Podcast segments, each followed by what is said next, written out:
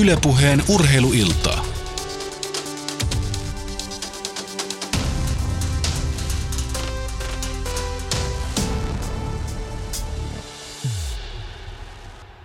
Mitä mainioita iltaa, urheiluiltaa Yle Puheen studiosta Helsingin Pasilasta. Tänään me puhumme erityisesti ravinnosta, urheilijoiden ravinnosta ja kaikkea mitä siihen liittyy. Meidän vieraamme tänä iltana ovat ravitsemusasiantuntija Patrick Bori ja valmentaja urheilulääkäri Harri Hakkarainen, mutta myös iso määrä muita ihmisiä tulee lähetykseen puhelimen avulla. Toivottavasti saadaan hyvä kooste siitä, mitä asia pitää sisällään, mutta ennen kuin lähdetään ihan tähän päivän spesifiseen aiheeseen, niin Antti Jussi Sipilä vastaa siitä, että urheiluradioissa pidetään ihmiset urheilun asioista ajan tasalla. Mikä AJ on päivän sana? FIFA. FIFA Hyvä. ja luku, luku 48, eli kansainvälinen jalkapalloliitto FIFA on tänään päättänyt, että vuoden 2026 kisoissa, jonka kisa isäntä ei luonnollisesti vielä tiedetä, niin siellä pelaa 48 maata. Se on ollut ylivoimaisesti iso juttu. Sehän on Suomen kannalta hyvä uutinen No niin sitä, voisi, niin sitä voisi luulla, mutta ei se ihan niin äh, välttämättä mene. Että niin Marko Casagrande, palloliiton pääsihteeri sitten, kuin myös Petri Pasanen, meidän oma jalkapalloasiantuntija. Molemmat vakavin äänenpainoin sanoivat, että ei tämä nyt Suomelle jälleen suoraa kisapaikkaa takaa, koska Euroopalle näistä ylimääräisistä paikoista 32 maatahan oli nyt tuossa pari vuotta sitten, kun Brasiliassa pelattiin, oli kisoissa mukana, niin ilmeisesti Euroopalle, UEFalle näistä paikoista tulee vain kolme, joten kolme maata Euroopasta lisää. Ja kun mietitään sitten, kuinka kovia maita aina MM-kisoista Euroopan alueelta ulos jää, niin ei se Suome, Suomen urakkaa juurikaan helpota. Aika hiljainen palloilupäivä tänään, mutta yksi mielenkiintoinen peli pelataan Venetsiassa. Puhutko koripallosta? Puhun koripallosta. Venetsiassa Kataja vierailee siellä ja, ja tota, Kataja on kai vähän täydentänyt rivistöjäkin. Ilmeisesti sinne on joku iso, iso poika on tullut korinalle pikkasen huseeraamaan. Hiukan näin miehen peliä. En kyllä näin yllättäen, kun tämän mainitsen, niin en muista tämä tuoreen amerikkalaisvahvistuksen nimeä, mutta hyvin liikkuvalta vaikutti ainakin ja sitä tuttua palloskriiniä Teemu Rannikolle se, mitä se Katajan peli kaikkein normaalimmillaan on, niin varmasti ja toivottavasti oikea mies siihen ruutuu. Hiukan on Kataja tuota isoa miestä riveihinsä huutanut, vaikka tulokset ovat hyviä olleet.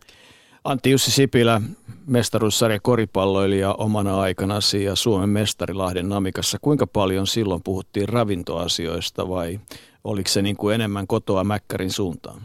No mulle tulee hyvä mieleen tällainen tarina, oli vuosi 2000 ja oltiin Turussa pelaamassa, pelaamassa tota, välierää Turun piilosetia vastaan. Rannikko pelasi muuten silloin piilosetissä. Se oli aikaa juuri ennen kuin mies oli aloittamassa ammattilaisuransa Euroopassa. Ja sitten matsin jälkeen muista taisi olla toinen, toinen peli ja sen jälkeen sitten, ottelun jälkeen sitten meidän seuran silloinen manageri vai miksi hänet siihen aikaan kutsuttiin, niin sanoi, että nyt jätkät sitten syömään, että Hesburgerista on ruuat, ruuat varattuna. Ja sitten yksi nimeltä mainitsematon pelaaja meidän joukkueesta oli asiasta hiukan eri mieltä. Nämä ruuat oli maksettu jo ja sitten tämä yksi pelaaja kustansi siitä vierestä. Siinä oli joku pastaravintola, niin kanapastat koko porukalle sitten omaan piikkinsä. Eli ravintoonkin kiinnitettiin ihan oikeasti huomiota. Nykypäivänä sä kiinnität varmaan aika tarkkaakin huomiota, mitä no sanotaan, että tulee enemmän ehkä kiinnitetty lasten, omien lasten ravintoon tulee kiinnitettyä huomiota. Se, mitä itse sitten lastenhoidon ja duunin ohella ehtii syömään, niin se ei ole kyllä itse asiassa ihan niin tarkkaa. Mutta nyt on luvannut tehdä siihenkin muutoksen tässä vuodenvaihteen jälkeen. Mutta se muutos ei perustu oikeastaan urheilemiseen, se perustuu muihin asioihin. No se perustuu vedonlyöntiin. Hyvä. AJ, hauskaa iltaa. Urheiluradiot 19.03 ja 20.03 ja 21.40. Pysykää kuulolla. Niin, ei taida Patrick Bori tänä päivänä, niin tota, aika, aika lailla monessa paikassa jo osataan suhtautua asioihin paremmin ja paremmin, vai mitä sanot? Onhan tässä ihan mieletön muutos ollut monessa lajissa. Just tuossa Harri, Harrinkin kanssa vähän jutteli ja muisteli, että ei tästä tarvinnut 10-15 vuotta taaksepäin, niin oli ihan palvelulajiskin yleistä, että ei kyllä oikein kiinnitetty huomiota yhtään. Että niin kuin, tulee mieleen, tässä oli koripallosta puhe, niin 90-luvun lopusta eläs, eräs, eräs liigakoripallo, joka kyllä oli kovin tavoitteellinen ja halusi eteenpäin, mutta ruokavalio oli semmoinen, että kun oli nuori kaveri laitettu uudelle paikkakunnalle, minne oli ostettu, niin söi lähinnä kääretorttua aamusta iltaa, kun oli hyvän makusta ja näppärän kokoisia paloja aina sopivaan nälkään, niin siinä oli pikkasen työstettävää, että eihän tämmöisiä enää törmää. Että iso muutos parempaa päin on kyllä monella saralla. Eli studiossa ovat äh, Patrick Bori, sua nyt voi tituleerata monella nimellä, puhut itse joskus leikkisesti pöpereproffasta ja ravitsemusasiantuntijana näen, sekä Harri Hakkarainen, joka sen lisäksi, että olet lääkäri, niin olet tehnyt pitkän valmennusuran. Erityisesti nyt kiinnostaa tähän alkuun se, että kun ajatellaan tuota joukkueurheilumaailmaa ja katsotaan esimerkiksi KHL-joukkueita, niiden matkustamista ja sitten vaikka liigajoukkuetta. Ajatellaan kalpaa tulee Helsinkiin ja sitten se jälkeen bussi ja siitä vaikkapa Turkuun tai Ouluun tai ties minne, niin tota, miten siellä nykyisin näihin asioihin suhtaudutaan? No kyllä sielläkin erittäin ammattimaisesti suhtaudutaan, että ilman järkevästi suunniteltua, etukäteen suunniteltua – ravitsemusta, ei olisi mitään mahdollisuutta pärjätä siinä rumpassa. Varsinkaan KHL, missä itse pääsin kaksi kautta olemaan kokonaan mukana ja SM Liigassa noin kuuden kauden ajan, niin, niin se on tosiaankin matkustamista paikasta toiseen ja, ja kaikki pitää etukäteen suunnitella. Mitä tämä tarkoittaa, Patrik ja Harri, tämä aikaero, aikavyöhykkeiden ylimeneminen ravinnon kannalta? Pat ja Harri. No aikaero vaikuttaa elimistöön tietysti sillä tavalla, että elimistössä on niin sanottu, niin sanottu biologinen kello oikeasti olemassa ja se tarkoittaa sitä, että elimistö valmistautuu tiettyinä vuorokauden aikoina ottamaan ravintoa sisäänsä hormonaalisten ja hermostollisten toimien kautta. Ja jos me muutetaan aikavyöhykettä, jossa syödäänkin eri aikaan, niin elimistö on niin sanotusti ihmeissään, koska – Elimistö on valmistautunut ottamaan ruokaa vastaan näihin aikoihin, mutta sitä ei tulekaan ja se voi aiheuttaa negatiivisia vaikutuksia ja, ja sitä kautta se johtaa sitten huonoin tuloksiin, loukkaantumisiin tai vastaaviin. Meidän studiojoukkuetta tänään täydentää Atte Uusinoka. Täytyy sanoa, että täytyy olla vähän ruuki tässä meidän jengissä, mutta tervetuloa mukaan. Ruuki, että olette tässä toimittajamaailmassa, se on ihan selvä asia. Tota, meitähän saa vaivata, meitä saa lähestyä eri tavoin. Kyllä, eli urheiluilta on erittäin aktiivisesti tuolla somemaailmassa, eli esimerkiksi jos haluaa esittää jotain kysymyksiä studiovieraille, niin hashtag urheiluilta, niin minä seuraan sitä hashtagia erittäin aktiivisesti. Ja tämän lisäksi myös Yle Puheen oma shoutboxi, joka osoit, löytyy osoitteesta yle.fi kautta puhe niin sinnekin voi esittää kysymyksiä ja parhaimmat sitten otetaan tähän lähetykseen. Niin, otetaan mukaan. Me tietysti mielellään kuullaan kommentteja ja mietteitä ja urheiluilta, että yle.fi on vielä sähköposti, joka tänne meille tulee. Patrik, mä kirjasin ensimmäisen lauseen tänne, kun tätä lähetystä suunnittelin, että urheilijan ruokavalio voi kaiketi kiteyttää – seuraavasti, että tarpeeksi normaalia ruokaa monipuolisesti lautasmallin mukaan riittävän usein. Onko tämä tota, lähellekään sitä, mitä, mistä oikeasti on kysymys? No on se, on se lähellä, tota, että totta kai voi miettiä, mikä on normaali ruokaa ja, ja onko lautasmalli nyt just sinne, mutta, äh, sinne päin, mutta tämä ajatus, että niinku, et, et, et kyllä niinku ruokaa pitää syödä kunnolla tasaisesti ja, ja niinku, ihan tavallisella ruoalla pääsee kyllä tosi pitkälle. Ja, ja, joka tapauksessa, että pääseekö sillä niin 100 prosenttia maaliin vai pitääkö sitä hioa, niin, tai niin riippuu varmasti lajista ja, lajista ja vaatimuksista, mutta et sen pitää olla kuitenkin kunnossa ja se on se iso kuva. Mitä, minkä tyyppisiä asioita sinä työssäsi käsittelet nimenomaan urheilijoiden osalta?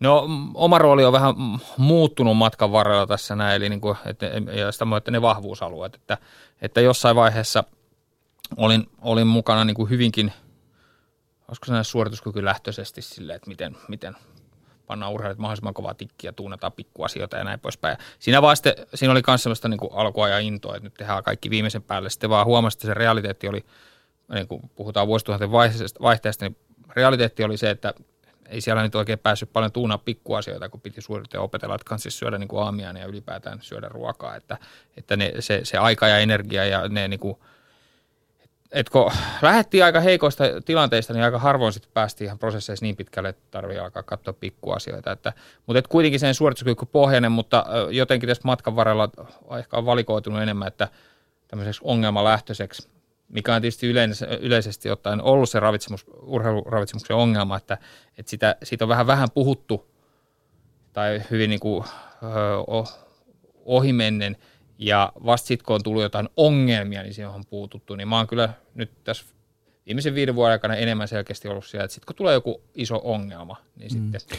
Mikäs, onko meidän ajassa joku kuvaava ongelma? Onko se, onko se ongelma – sitä, että on niin sanotusti kympin poikia ja tyttöjä, jotka on niin tiukkiksia vai onko se se, että ei kerta kaikkiaan niin kuin rytmit riitä siihen, että syötäisi oikein vai onko se sitä, että, että kun on niin paljon tämmöisiä hyvännäköisiä erilaisia tuotteita, jotka korvaa perunan ja salaatin ja kanan, niin, tota, niin se on se ongelma. Minkä, minkä tyyppisiä nämä ongelmat voisi olla, jos niistä hakisi jotain semmoista? No varmaan äh, Harri voi kohta katsoa, mihin se törmää, koska voisi kuvitella, että vähän – eri, eri ympyröissä törmää eri ongelmia. Mä törmään nyt semmoisia ongelmia, että ensinnäkin on olemassa vähän niin kuin tietysti lajikohtaisia eroja, mutta tämä, että niitä hyvä syöminen ja fiksu syöminen on tullut tosi trendikkääksi. Ja siinä on aina se, että kun se trendikkääksi ja halutaan tehdä kunnolla, niin sit se menee vähän liian, se menee yli. Ja näitä on niin kuin paljon, että urheilijat, jotka syö niin pirufiksusti, että loppujen lopuksi pirufiksusti syömistä ei tule tarpeeksi energiaa. Mm. Niin ta, ja ja sitten sit kyllä ei urheilussa pärjää, että siellä, siellä ei dieseli pärjää. Sitten on ihan vaan tämmöisiä urheilijoita, jotka niinku haluaa syödä hyvin, mutta eihän tuosta ihan tolkkua saa tuosta mediasälästä. Että niinku, ne ehkä kiinnittää helposti huomiota epäolellisuuksiin ja iso kuva hävii. Ja se nyt, se sitten tarvii myös ohjeistajaa. Ja toki on vielä semmoisia urheilijoita, jotka ei ole kiinnittänyt yhtään huomiota ja sitten voisi pikkasen herätä ja näitäkin on. Mutta ehkä tässä on semmoinen kolmikko, mitä mä nyt ottaisin esiin niitä. Hmm. Harri Hakkarainen, mitä sinä kohtaat työsparissa? No hyvin, hyvin pitkälti samantyyppisiä, mitä Patrick otti esille tuossa, että, että on niitä, jotka ei käytännössä välitä siitä ravinnosta juuri mitään, on hyvin poheimia muutenkin, saattavat nukkua miten sattuu, jättävät alku- ja loppuveryttelyt tekemättä ja niin edelleen. Sitten on niitä, jotka puuttuu liian pikkuasioihin, nostavat tämän ravinnon niin kuin kaikin muun ylitse. Ja sitten on siinä puolivälissä olevia, jotka ymmärtää sen kokonaisuuden, että ravinto on yksi osa sitä kokonaisuutta kehittymisessä ja, ja, ja ei pelkällä ravitsemuksella ja pelkällä syömisellä nosta maailman huipulle, vaan pitää myöskin muut palaset olla kohdalla. Niin, ihminen on sillä, sillä aika kokonaisvaltainen, että, että tota, harjoittelu ja lepo ja uni ja ruokavalio ja sitten pitäisi vielä psyykkeenkin olla niin kuin iloisella mielellä, että et jos niin kuin väkisin puristamalla tekee ja, ja on tiukkis kaikessa mitä syö, niin kyllähän se mieli menee sitten siihen kuntoon, että eihän siitä tule yhtään mitään. Joo, ja näitähän on niin kuin tavallaan tehtykin. Aina voi miettiä tutkimuksia, mikä on mitäkin, mutta niitä, kyllähän on jopa nähty tämmöisiä, tämmöisiä tutkimustuloksia, että, että niitä, nämä, jotka stressaa enemmän syömisestä, niin palautuu hitaammin ja niin kuin voi miettiä, että mikä on mitäkin. Onko se sen takia, että se on vain yksinäisesti, sehän on nähty muissa sitä, että syömisestä stressaaminen on kyllä aitoa stressiä. Se mm. ei ole vaan semmoinen, että pikkainen huono morkkis, vaan vai onko se sen takia, että syömisestä stressaa, että on lopuksi niitä varovaisia syöjiä syökin vähän kevyemmin, mutta se on aika helppo sanoa, että ei tämmöisen syömisen niin kuin vatvominen maailman tappiasti ja niistä murehtiminen, niin ei se kyllä kenenkään syömistä auta. Että pitäisi löytää semmoinen, se hyvä menikin, että yritetään syödä hyvin fiksusti ja niin kuin kuitenkin se niin kuin sopiva hyveli lotteelle. Onko kaikilla huipulle pyrkivillä urheilijoilla laista huolimatta mitään semmoista perusrakennetta, mikä aina niin kuin lähtökohtaisesti on sama? Ehkä molemmatkin voi kommentoida sitä toisin sanoen. Me ymmärretään tietysti, että on niin kuin eri kokoisia urheilijoita, erilaisia lajeja, mutta onko olemassa jotain semmoista perusviisautta, mikä kaikkien osalta pätee? Muuta kuin, että pitää syödä fiksusti ja riittävästi ja monipuolisesti. No kyllä, mä sanoisin, että että, niin kuin, että on siellä niin kuin yhteinen iso kuva, että asiat, jotka mun mielestä kuuluu semmoisen, niin että se nyt on aika pitkälle sama melkein mikä laji, niin, tai, niin, niin, tai, niin kyllä niin kuin, pitää syödä sopivasti siihen omalla, ää, niin kuin, ja sopivasti tarkoittaa, että niin kuin, et ei siellä nyt ihan varovaisella kevyellä syömisotteella semmoisella, mikä urheilussa valitettavasti vähän pesiytynyt, että halutaan, halutaan kyllä reenata, että kehitytään, mutta sitten pitää olla myös tiukas kunnossa, että näyttää piru hyvälle. Niin se on aina menee vähän alakanttiin se syöminen, niin ta, et, et, et, et, et pitää syödä riittävästi, pitää jotenkin syödä tasaisesti. On siinä oma pointtinsa monellakin tapaa, miksi, miksi ruoan kannattaa tulla tasaisesti ravintoa. Voihan siellä aina hieno säätää niin kuin pätkäpaastoilla näitä, mutta yleensä tulee lunta tupaa niistä, että, niin kuin, että tasaiseen syömiseen. Ja sitten mun mielestä tämä, tämä syömisen psyyke, että se on niin kuin, jonkunnäköinen joustavuus pitää olla. Joustavuus on yksilöllistä. Joillakin, jo, jotkut voi näyttää niin kuin tosi niin kuin määrätietoiselta, tavoitteiselta, tiukoilta, suunnitelmaiselta, mutta, siellä voi silti olla sellainen tietty joustavuus. Mm. Et, niitä, mutta et jos ei ole mitään joustavuutta, niin, tai, niin, tai, niin, niin se nähdään kyllä aikamoisena ongelmana. Niin mä tota, ennen kuin Harri kommentoi lisää, niin mä muistan, mä oon kuunnellut Patrik sun esityksiä monessa eri paikassa ja itse ihastuin niin kuin siihen, että et, et tavallaan niin kuin tämä on semmoista luovimista, että koko ajan pitäisi vaan löytää niitä mieluummin tehdä niitä fiksuja ratkaisuja, mutta sitten kuitenkin olla inhimillinen itselleen, että, että, että vähän niin kuin sillä lailla turheilijakin voisi olla niin kuin karkkipäivä, että jos joskus tekee mieli tempasta jotakin, joka on pizzan tyyppistä tai muuta vastaavaa, eikä niin kuin kuulu siihen, niin, niin sitten se pitää hyväksyä, mutta niin kuin lähtökohtaisesti. Ja toinen, mikä oli musta hauska, oli viikonloppuna, kun tuli vastaan se, että, että urheilijan pitäisi suorituksen jälkeen saada hyvää ja, ja terveellistä ja palauttavaa ruokaa, mutta jos sitä ei ole, niin sitten se seuraavaksi paras vaihtoehto Italiassa tai Tuudeskiillä oli mennä Mäkkäriin ja, ja, se oli sitten se toiseksi paras vaihtoehto. Että nämä ei ole niin on-off-kysymyksiä vai onko? Ei, ei ne ole. Ja niin moni, moni, moni, puhutaan joustavuudesta ja riittävästä syömisestä. Loppujen nekin mun mielestä aika pitkälle tiivistyy että osataan ja – kuunnellaan kehoa. Siis kaikki allekirjoittavat kehokuuntelu, fiksu juttu ja näin poispäin. No syömisessä se tarkoittaa sitä, että sä niinku suurin piirtein syöt sen nälän mukaan ja uskallat kuunnella sitä kehoa. Ja jos sieltä tulee sellaisia viestejä, että kansi ottaa lisää, niin voi olla, että nyt kansi ottaa lisää. Sitten taas niinku, että, että tavallaan se on jonkunnäköinen kehonkuuntelun taito myös syömisessä on tärkeää. Ei niin, että on annettu ohjeet ja sitten niillä mennään tuntumilta tuntuu. Niin, kyllä se vaikeaa on niin kuin ulkopuolelta jonkun antaa huippuurheilija, että tossa on se, mitä sä syöt, ja sitten sanoo, että ei riitä. Sitten on tietysti, me kuullaan tuossa seitsemän aikaa, kun Jarkko Alahuikku kuvaa sitä, että mitä sitten tämmöisissä tämmöisissä tota, painoluokkalajeissa, niin siellä on sitten niinku ihan oma maailmansa, joka on mm, jossain mielessä aika raaka, mutta se on lajin kuva ja, ja mm. ei sekään koske kuin yleensä semmoista kymmenen päivän jaksoa ennen kilpailua. Mutta Harri, ota kiinni tästä. No tuohon kysymykseen, että onko jotain yhteneväistä asiaa, niin hyvin pitkälti tässäkin asiassa on Patrin kanssa samaa mieltä, että mulla urheilulääkärinä käy vastaanotolla hyvin paljon ylikuormituksesta tai alipalautumisesta, miten se haluaa ilmastakin, niin – sellaisesta kärsiviä urheilijoita ja, ja, ja mulla on sellaiset kotitehtävä lomakkeet, joissa urheilijat ne tulee täyttää. Esimerkiksi sellainen kysymys, että, että syötkö itse omasta mielestäsi niin kuin urheilijan pitää ja sitten jatkokysymyksenä on, että stressaako se sinua, jos en pysty siihen ruokavalioon, mikä on optimaalista, niin se näyttää olevan niin, että ne, jotka syö niin kuin pitää – mutta sitten ne antaa sille stressipointille ison arvosanan, niin ne ei todellakaan menesty.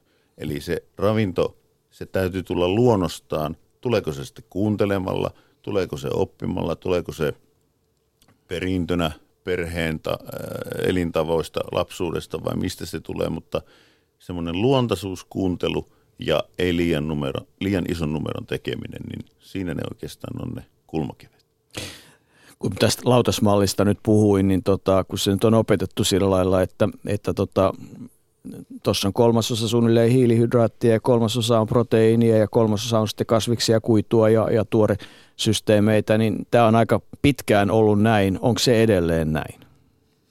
Onhan se edelleen niin ja niin kuin, jos nyt pitää niin kuin yksinkertaistettuja malleja tehdä, niin se on mun mielestä ihan hyvä malli. Hmm.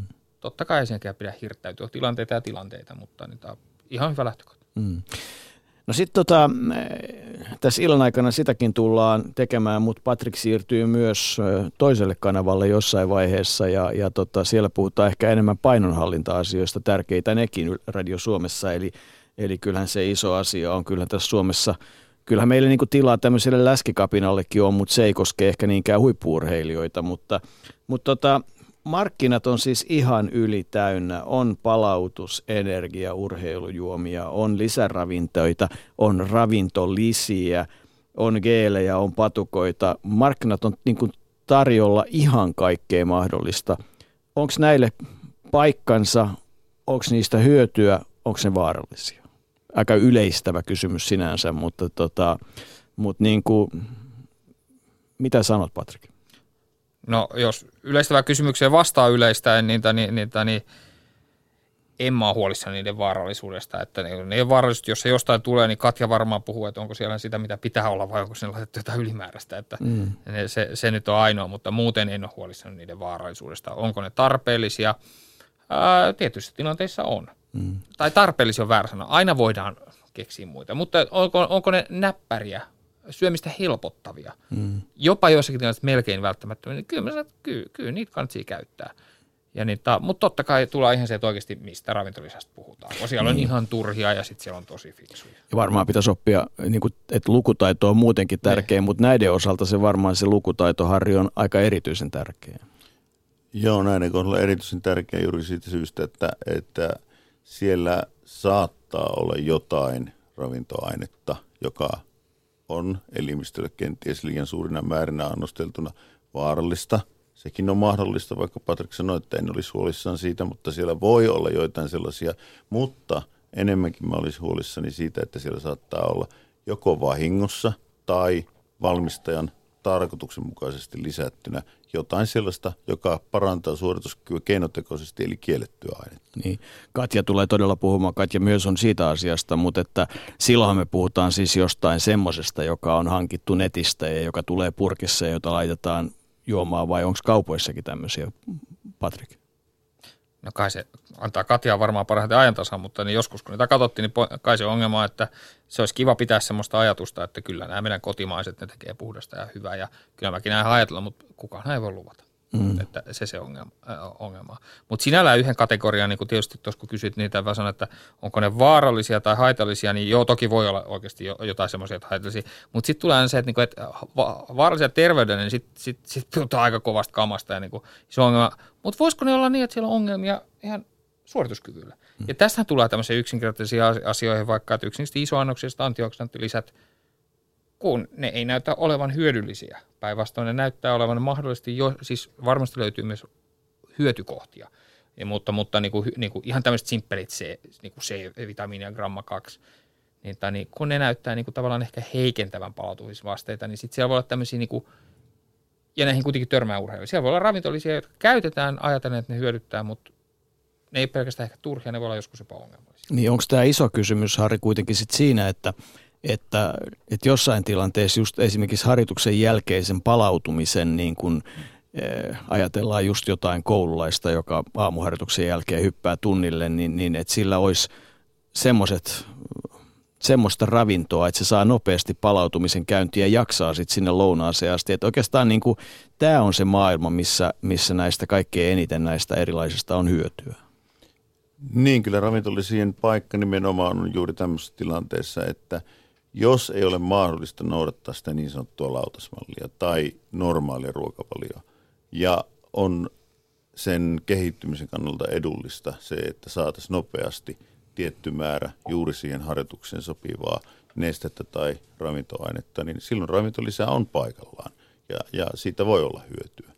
Mutta niin kuin sanoin, niin, niin niiden sisältöjä ei aina tiedetä ja, ja tuo lukutaito, minkä aikaisemmin mainitsit, niin – aika monen purkin kyljessä lukee, että VADA on testannut tämän.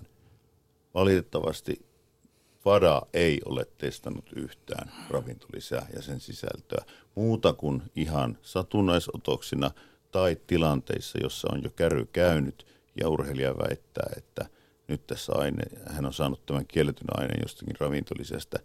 VADA ei testaa näitä. Ne termit sinne tulee ihan siitä, että – siinä ravintosisällö, sisältöluettelossa ei ole mainittu mitään sellaista ravintoainetta, joka on VADA-koodistossa laskettu antidoping rikkeeksi. No sitten kun puhutaan esimerkiksi tämmöisistä, jotka on aika suosittuja, kun esimerkiksi tota, tuntuu siltä, että tänä päivänä aika paljon näkee urheilijoitakin sillä että niillä on niin energiajuomapurkki kädessä, niin missä maailmassa me silloin, onko niille paikkansa? No, kyllähän kofeiinille voi löytää äh, niin kuin, uh, huippurheilusta tai niin kuin yksittäistä tilanteesta paikkansa, mutta kyllä mä nyt kuitenkin sanoisin, että jos mä, niin kuin, mä vaan sanoisin kuitenkin, että ei. et ei ne nyt urheilumaailmaan kuulu energiajuomat. Mm. Mutta, mutta tässä on kyllä vähän sellaista kasvatuksesta otetta kanssa tässä vastauksessa kieltämättä. Mm. Tota, Harri, onks, näetkö sä tilannetta, jossa, jossa tämmöiset aika lailla sokeripohjaiset energiajuomat, että niillä voisi olla, olla käyttöjä? Onhan markkinoilla täysin ilman energiaa oleviakin energiajuomia, eli free sugar energy drink.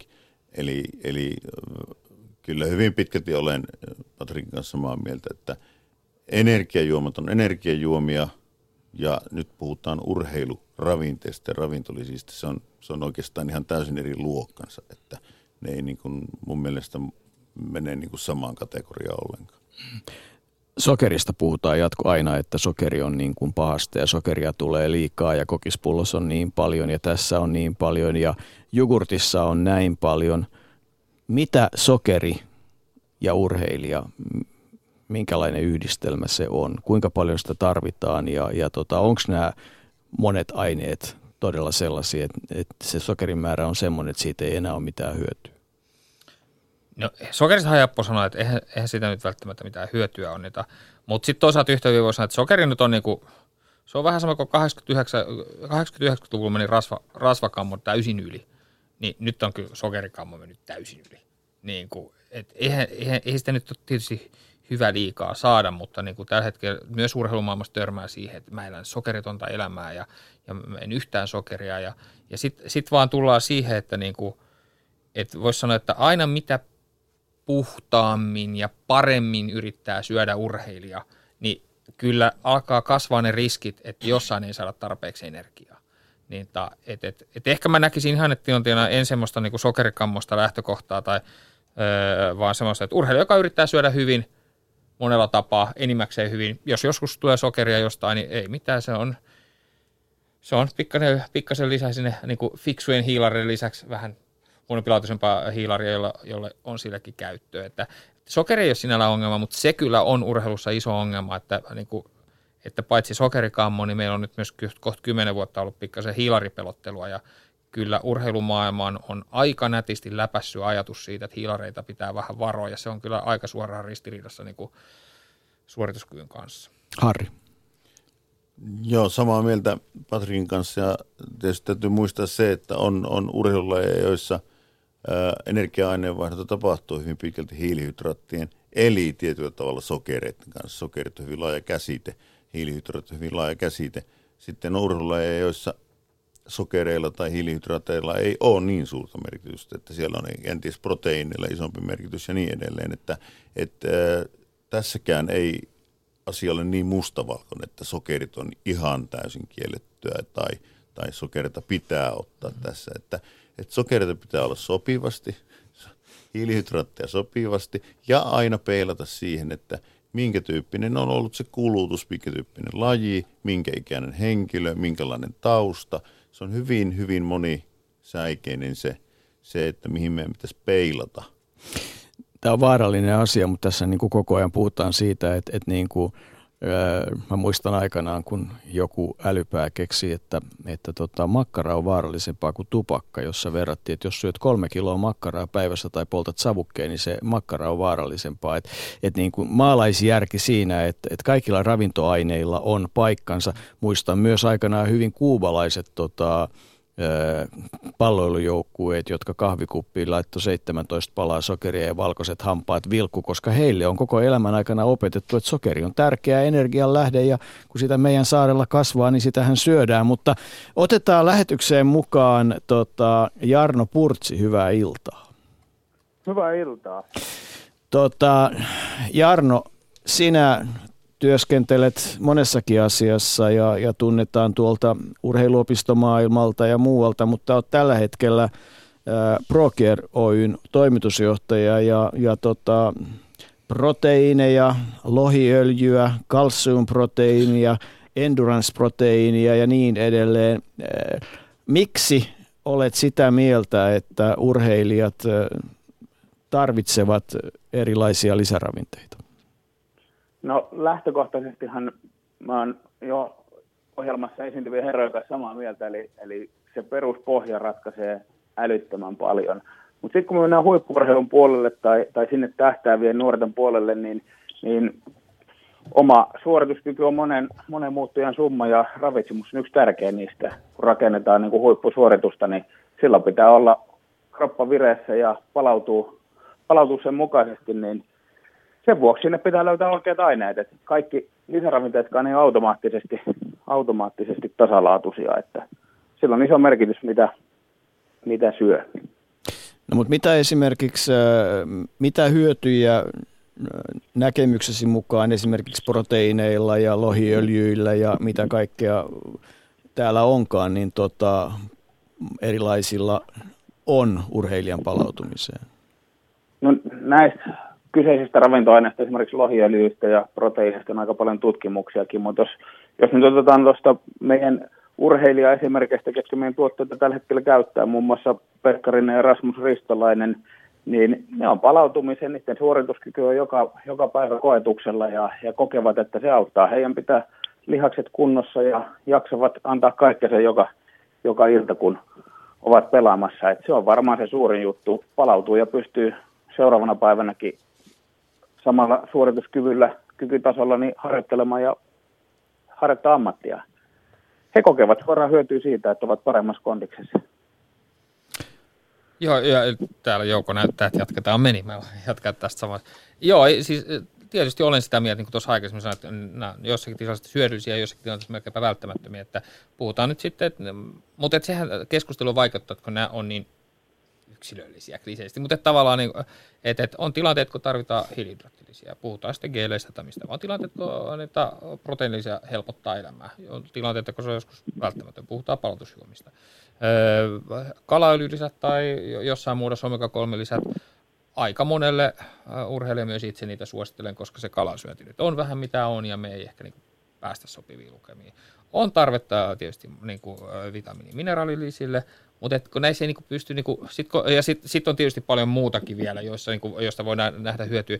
Mutta tavallaan jos miettii, niin en, en mä ollenkaan sitä vastaa, että, että, että näitä aletaan katsoa. Ei nyt ehkä hirveän lapsille ja nuorilla, joita voisi opettaa enemmänkin syömään, mutta kun tullaan mennä tosi tavoitteelliselle tasolle, että, että ei ole, ei ole näiden käyttöä vastaan. Se on sitten toinen asia, että katsoo sitten, ja nyt en tiedä ollenkaan siellä puhujan, puhujan tuotteista öö, valitettavasti yhtään mitään, tai ei tarvitsekaan tietää, mutta se on sitten toinen asia, että tuotteille on käyttöä, mutta sitten niinku, että, niinku, että annetaan, riittääkö, että ostaa perustuotteen vai kannattaako maksaa ö, ylihintaa, koska siellä on monennäköisiä tuotteita ja jotkut aika rouheen hintaisia, kannattaako maksaa ylihintaa ö, potentiaalisista hyödyistä, jotka on joku ehkä vähän parempia niitä ja niin ta, siinä yleensä olisin taipuvainen, taipuvainen menee ehkä aika perusseteillä.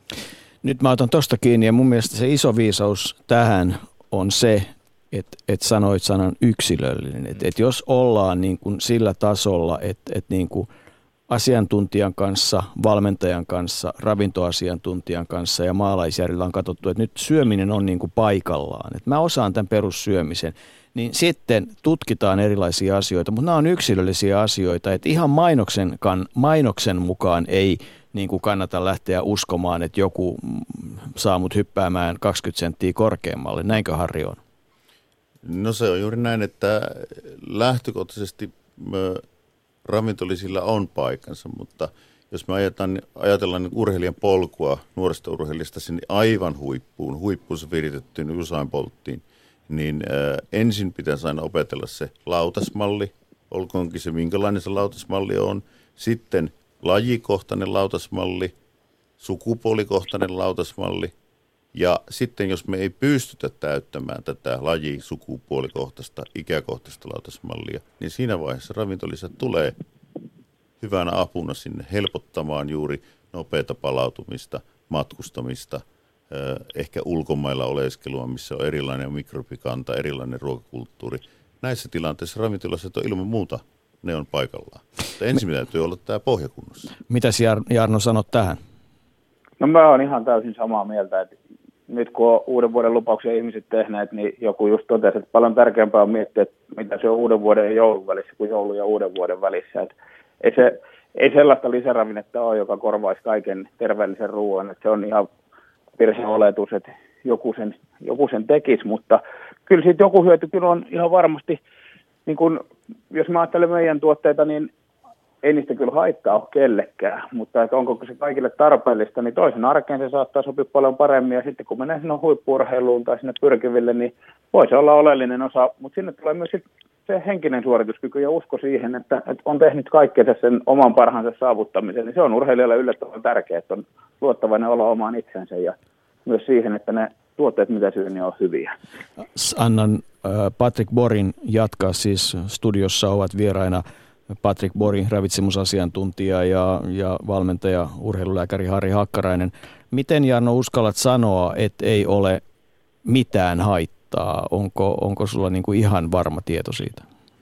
No mä puhun nyt puhtaasti meidän tuotteista, kun ne on, ne on niin kuin suoraan puhtaasta lohesta tuotettuja, että sinne ei ole lisätty mitään eikä poistettu mitään, niin, niin se, että kuka tahansa suositusten mukaisesti lohta, jos pystyy syömään tai yleensäkin kalaa useampana päivänä viikossa, niin se on aika haastavaa. Se, että jos täydentää ruokavalioa sillä, niin, niin se on hyvä juttu, että saat niitä laadukkaita ravintoaineita, mutta määrä, totta kai, jos syöt sitten appelsiinia 15 kappaletta päivässä, appelsiinikin pitäisi olla hyvä, niin voihan se mennä yli, että kohtuus kaikessa, niin tässäkin. Patrick. Niin, sieltä tuli hyvä pointti, että sanottiin, että tavallaan että urheilu, urheilija käyttää niin kuin jotain, jotain vaikka tiettyjä tuotesettiä, niin kokeet on tehnyt kaikkeensa. Ja niitä, tässä niin Jylhän Reijo puhuu tässä niin kuin hiihtäjien osalta muutama vuotta sitten aika paljon, että he, he, he oli käyttänyt, he, heillä oli hiihtäjillä ollut tämmöinen ravintolman valmentaja, joka oli antanut aika selkeät kristallinkirkkaat ohjeet ja niitä, mitä tehdään ja ja niin, ta, ehkä nyt, jos mä mietin sitä tekemistä, ja totta kai valtaus oli tosi hyvä, koska sieltä tuli hyvää tulosta, mutta siellä oli, kas, oli aika sellaista, vähän sellaista eksotiikkaa mukana ja semmoista, mitä voisi joku sanoa, että olikohan tuo jär, jär, niin, kuin, niin tarpeellista.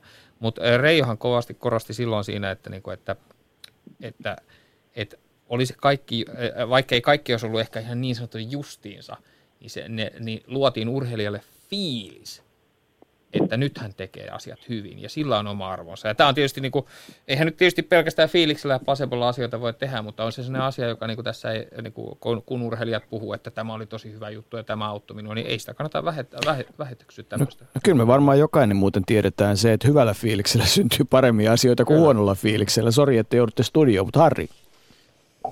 Joo, kyllä. Toi äh, lause särähti mullekin korva vähän, että, että, että voiko saada liikaa.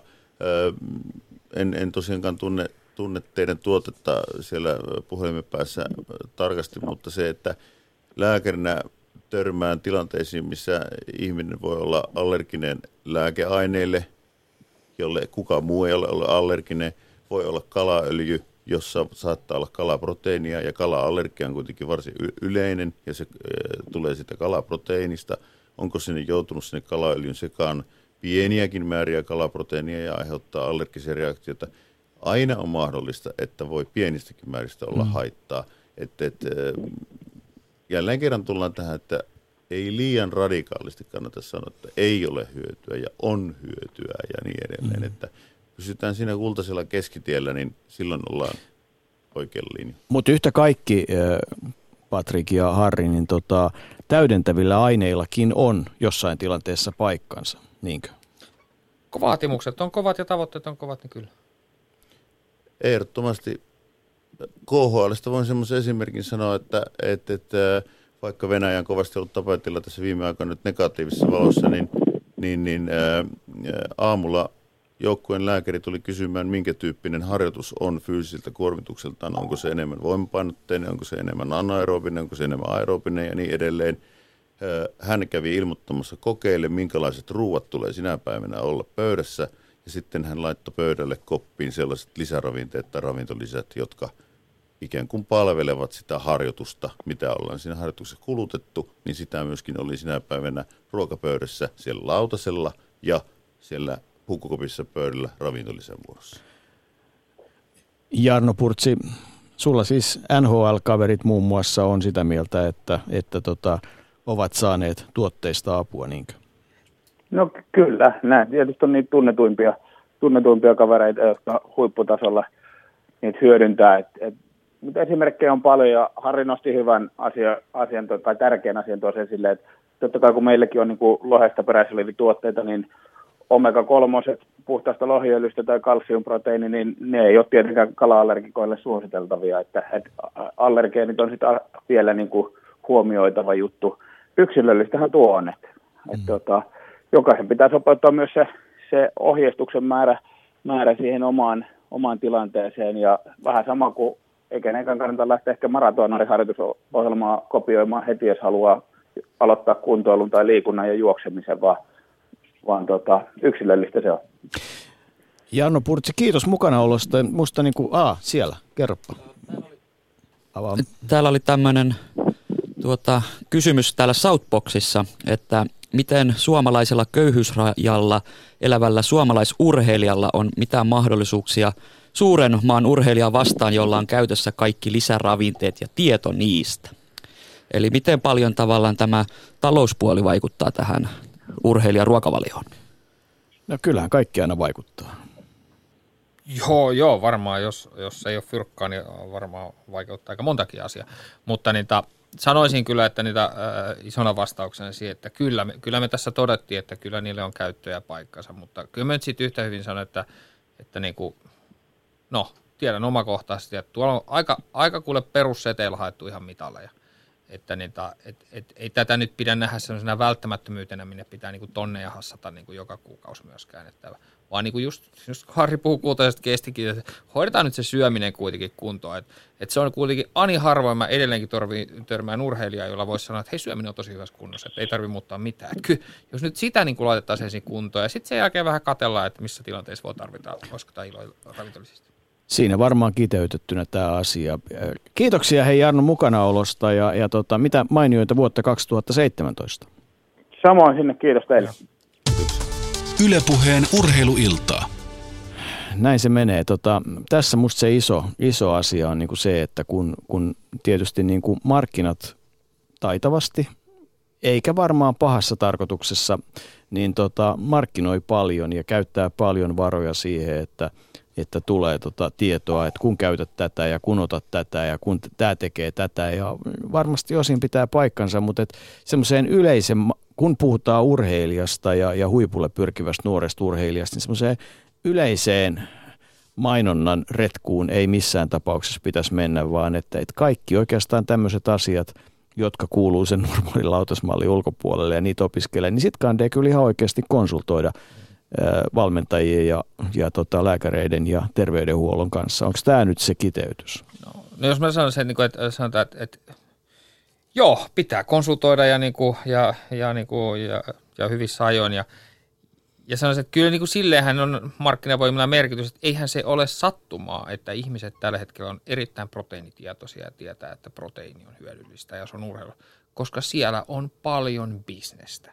Käännetään toisinpäin, tuolla ei ole ihan hirveätä bisnestä kasviksien edistämisestä tai vihanneksien hedelmien marjoja. Sen takia niistä ei paljon höpötetä, vaikka ne on ihan mielettömän tärkeitä nekin. Että, että kyllähän vähän niin kuin pinnalla on ne asiat, missä raha liikkuu. Mm. Mitä Sari sanot? Joo, kyllä se, kyllä se näin on juuri, että tota, mainonnalla ja, ja sillä, että kuka on käyttänyt mitäkin, niin, niin, niin sillä on suuri merkitys, mutta ää, se, että tuossa aikaisemmin tuli esille ihan lyhyesti heitetty kommentti, että on paljon tutkittu. Ravitsemusta on erittäin vaikea tutkia laadukkaasti. Tarkoitan sitä sillä, että lääkärinä kaksosokkotutkimukset tarkoittaa sitä, että täytyy olla tietämättömänä monta tuhatta ihmistä useita vuosia nauttia sitä ja katsoa, mikä on lopputulos. Kuka on valmis syömään tietämättään, onko se terveellistä vai ei, kaksi vuotta ja sitten vaihtaa osia tietämättään toisen ryhmän kanssa ja uhrata urheiluurastaan kenties neljä vuotta. Että tämmöistä kaksoissokkoutettua laadukasta tutkimusta, niin onko sitä ravintolisistä koskaan oikeasti tehtykään? Hmm. Mitä sanot, Patrik? Joo, ja näinhän se on. Meillä on ravitsemuksessa, niin urheiluravitsemuksessa monia asioita, joita olisi kiva tutkia, mutta emme saada oikein kunnon vastauksia eikä tutkimuksia, kun ei urheilijat, varsinkaan huippurheilijat, halua hassata näitä ja huippurheilijat näitä pitäisi tutkia eikä ekstrapoloida kuntoilijoiden tuloksia. tuoreempana tulee mieleen, että tässä on nyt pitkään yritetty tutkia kuitenkin, puhuttiin aikaisemmin hiilareista ja niin kuin, yritetty tutkia hiilihydraattien erilaisia periodisointeja ja niin kuin tämmöisiä, niin kuin, että milloin oltaisiko välillä ilma ja pitäisikö niin kuin, ilta, iltaa vasten olla vähellä hiilareilla vai. No, vähän niin kuin, että jos se ei tulisikaan tasasti, mutta sitä on tosi vaikea päästä tutkimaan, kun ei, ei niin huippurheilijat halua niin kuin hassata omaa tai lähelläkään huippu, ei ne halua hassata monta kuukautta tärkeitä treeniaikaa niin kuin tutkimukseen. Et me ollaan niin kuin tosi pienillä aineistoilla ja lyhyillä seurannalla liikkeellä monessa asiassa. Nyt meidän täytyy ikävä kyllä, Patrik, kiittää sinua mukanaolosta, koska Kiitos, pääset seuraamaan tota seuraavaa lähetystä. Sua varmaan tullaan noutamaan sinne. Kiitos kun olit mukana ja, ja mitä mainioita vuotta 2017. Kiitos kutsusta ja pitäkää lystiä täällä loppuilta. Kiitoksia.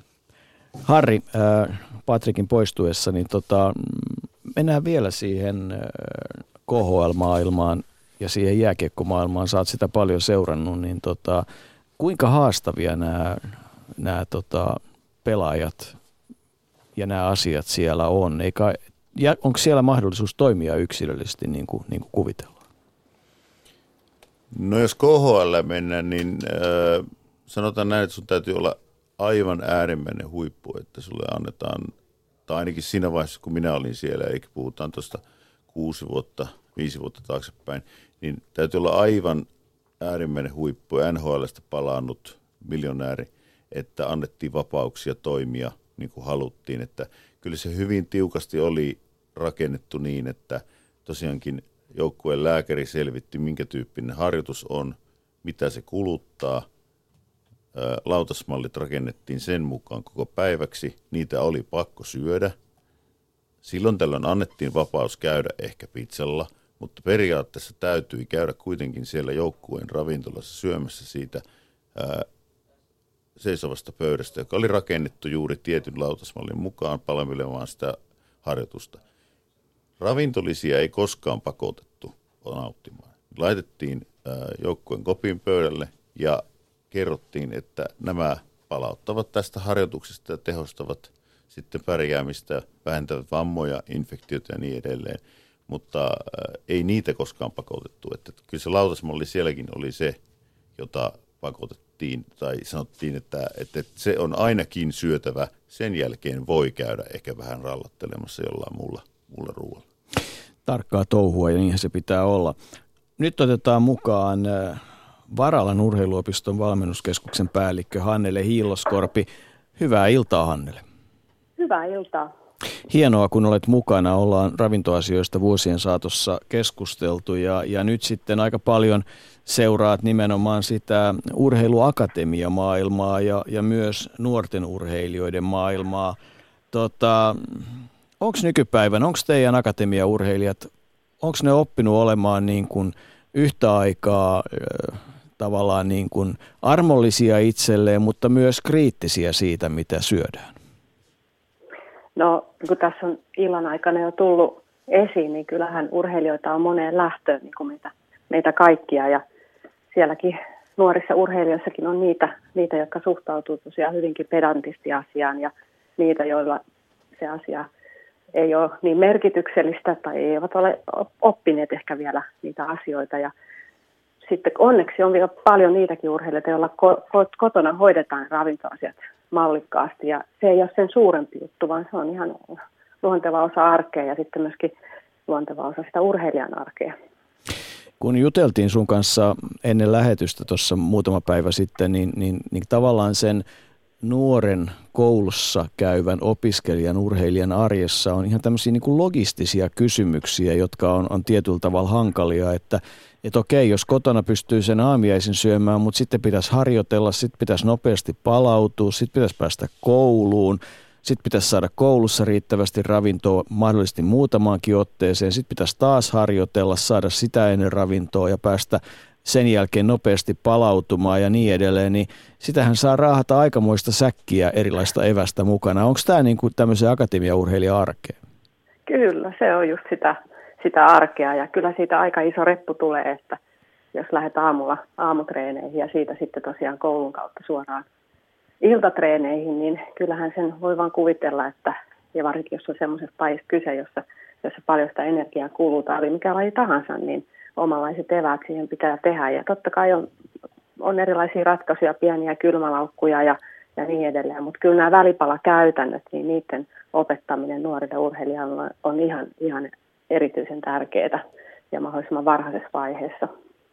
No ennen kuin mennään ihan tiettyihin kysymyksiin, spesifisiin kysymyksiin sulle siitä, että, että miten niin kuin itse koet, niin hei, miten siihen, miten siihen nuorten syömiseen, miten siihen päästään käsiksi ja kiinni? Minkälaisia kokemuksia, sulla, sulla on pitkä, pitkä ura asian tiimoilta, mutta miten, miten siihen päästään niin kuin käsiksi niin, että se on todella yhtä aikaa tavallaan niin kuin armollista, mutta, mutta että opitaan tekemään niitä fiksumpia valintoja?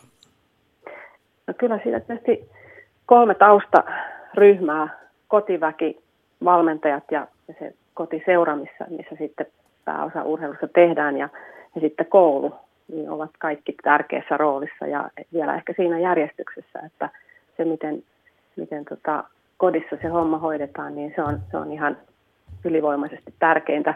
Mutta sitten, sitten taas voidaan sitä asiantuntija-apua tuoda siihen urheilijaravitsemukseen nimenomaan niin, että, että siellä urheiluympäristössä se on osa arkea. Se, se ei ole mikään erityiskysymys, vaan se on sitä osa, ihan luonteva osa sitä urheilija-arkista toimintaa, että treenataan ja palaudutaan ja käydään koulua ja sitten se ravitsemus on siinä ihan yksi oleellinen osa. Mm. Ja, ja tosiaan koulun kautta sitten myöskin totta kai liikunnanopettajat, terveystiedon opettajat, valmennustunnit, mitä sitten sen koulun yhteydessä akatemiaurheilijallakin paljon on, niin, niin sieltä tulee se sama viesti. Se on myöskin, myöskin oleellista, että, että viedään samaa viestiä eteenpäin ja siinä tulee välillä sitten törmäyksiä myöskin, jos esimerkiksi kotiväki on ö, esimerkiksi hyvinkin mustavalkoisella ajatuksella liikkeellä, on jonkun trendin, ö, jossain trendissä kiinni, on, on laihdutuskäyttäytymistä tai muuta, että on hyvä muistaa, että se urheilija sitten tarvitsee kyllä – ihan erilaista ruokaa kuin, kuin vanhemmat, jos on, jos on tämmöisiä tarpeita vanhemmilla olemassa. Meillä on esimerkiksi täällä meillä Tampereen urheiluakatemiassa meillä on ravitsemusasiantuntija, joka, joka ohjeistaa urheilijoita ja ehkä semmoinen nyt tässä maailmassa kun ollaan, niin ruokapäivät, kirjat on ihan old school asioita. Totta kai niitäkin voidaan käyttää tukena, mutta käytetään kännykkää apuna, otetaan valokuvia ja voidaan ryhmässäkin arvioida niitä, että minkälaisia ne lautasmallit on ja sitten ravitsemusasiantuntijan apuna voidaan katsoa vielä vähän tarkemmin, että onko se sen näköistä se ruokailuksen pitäisi olla.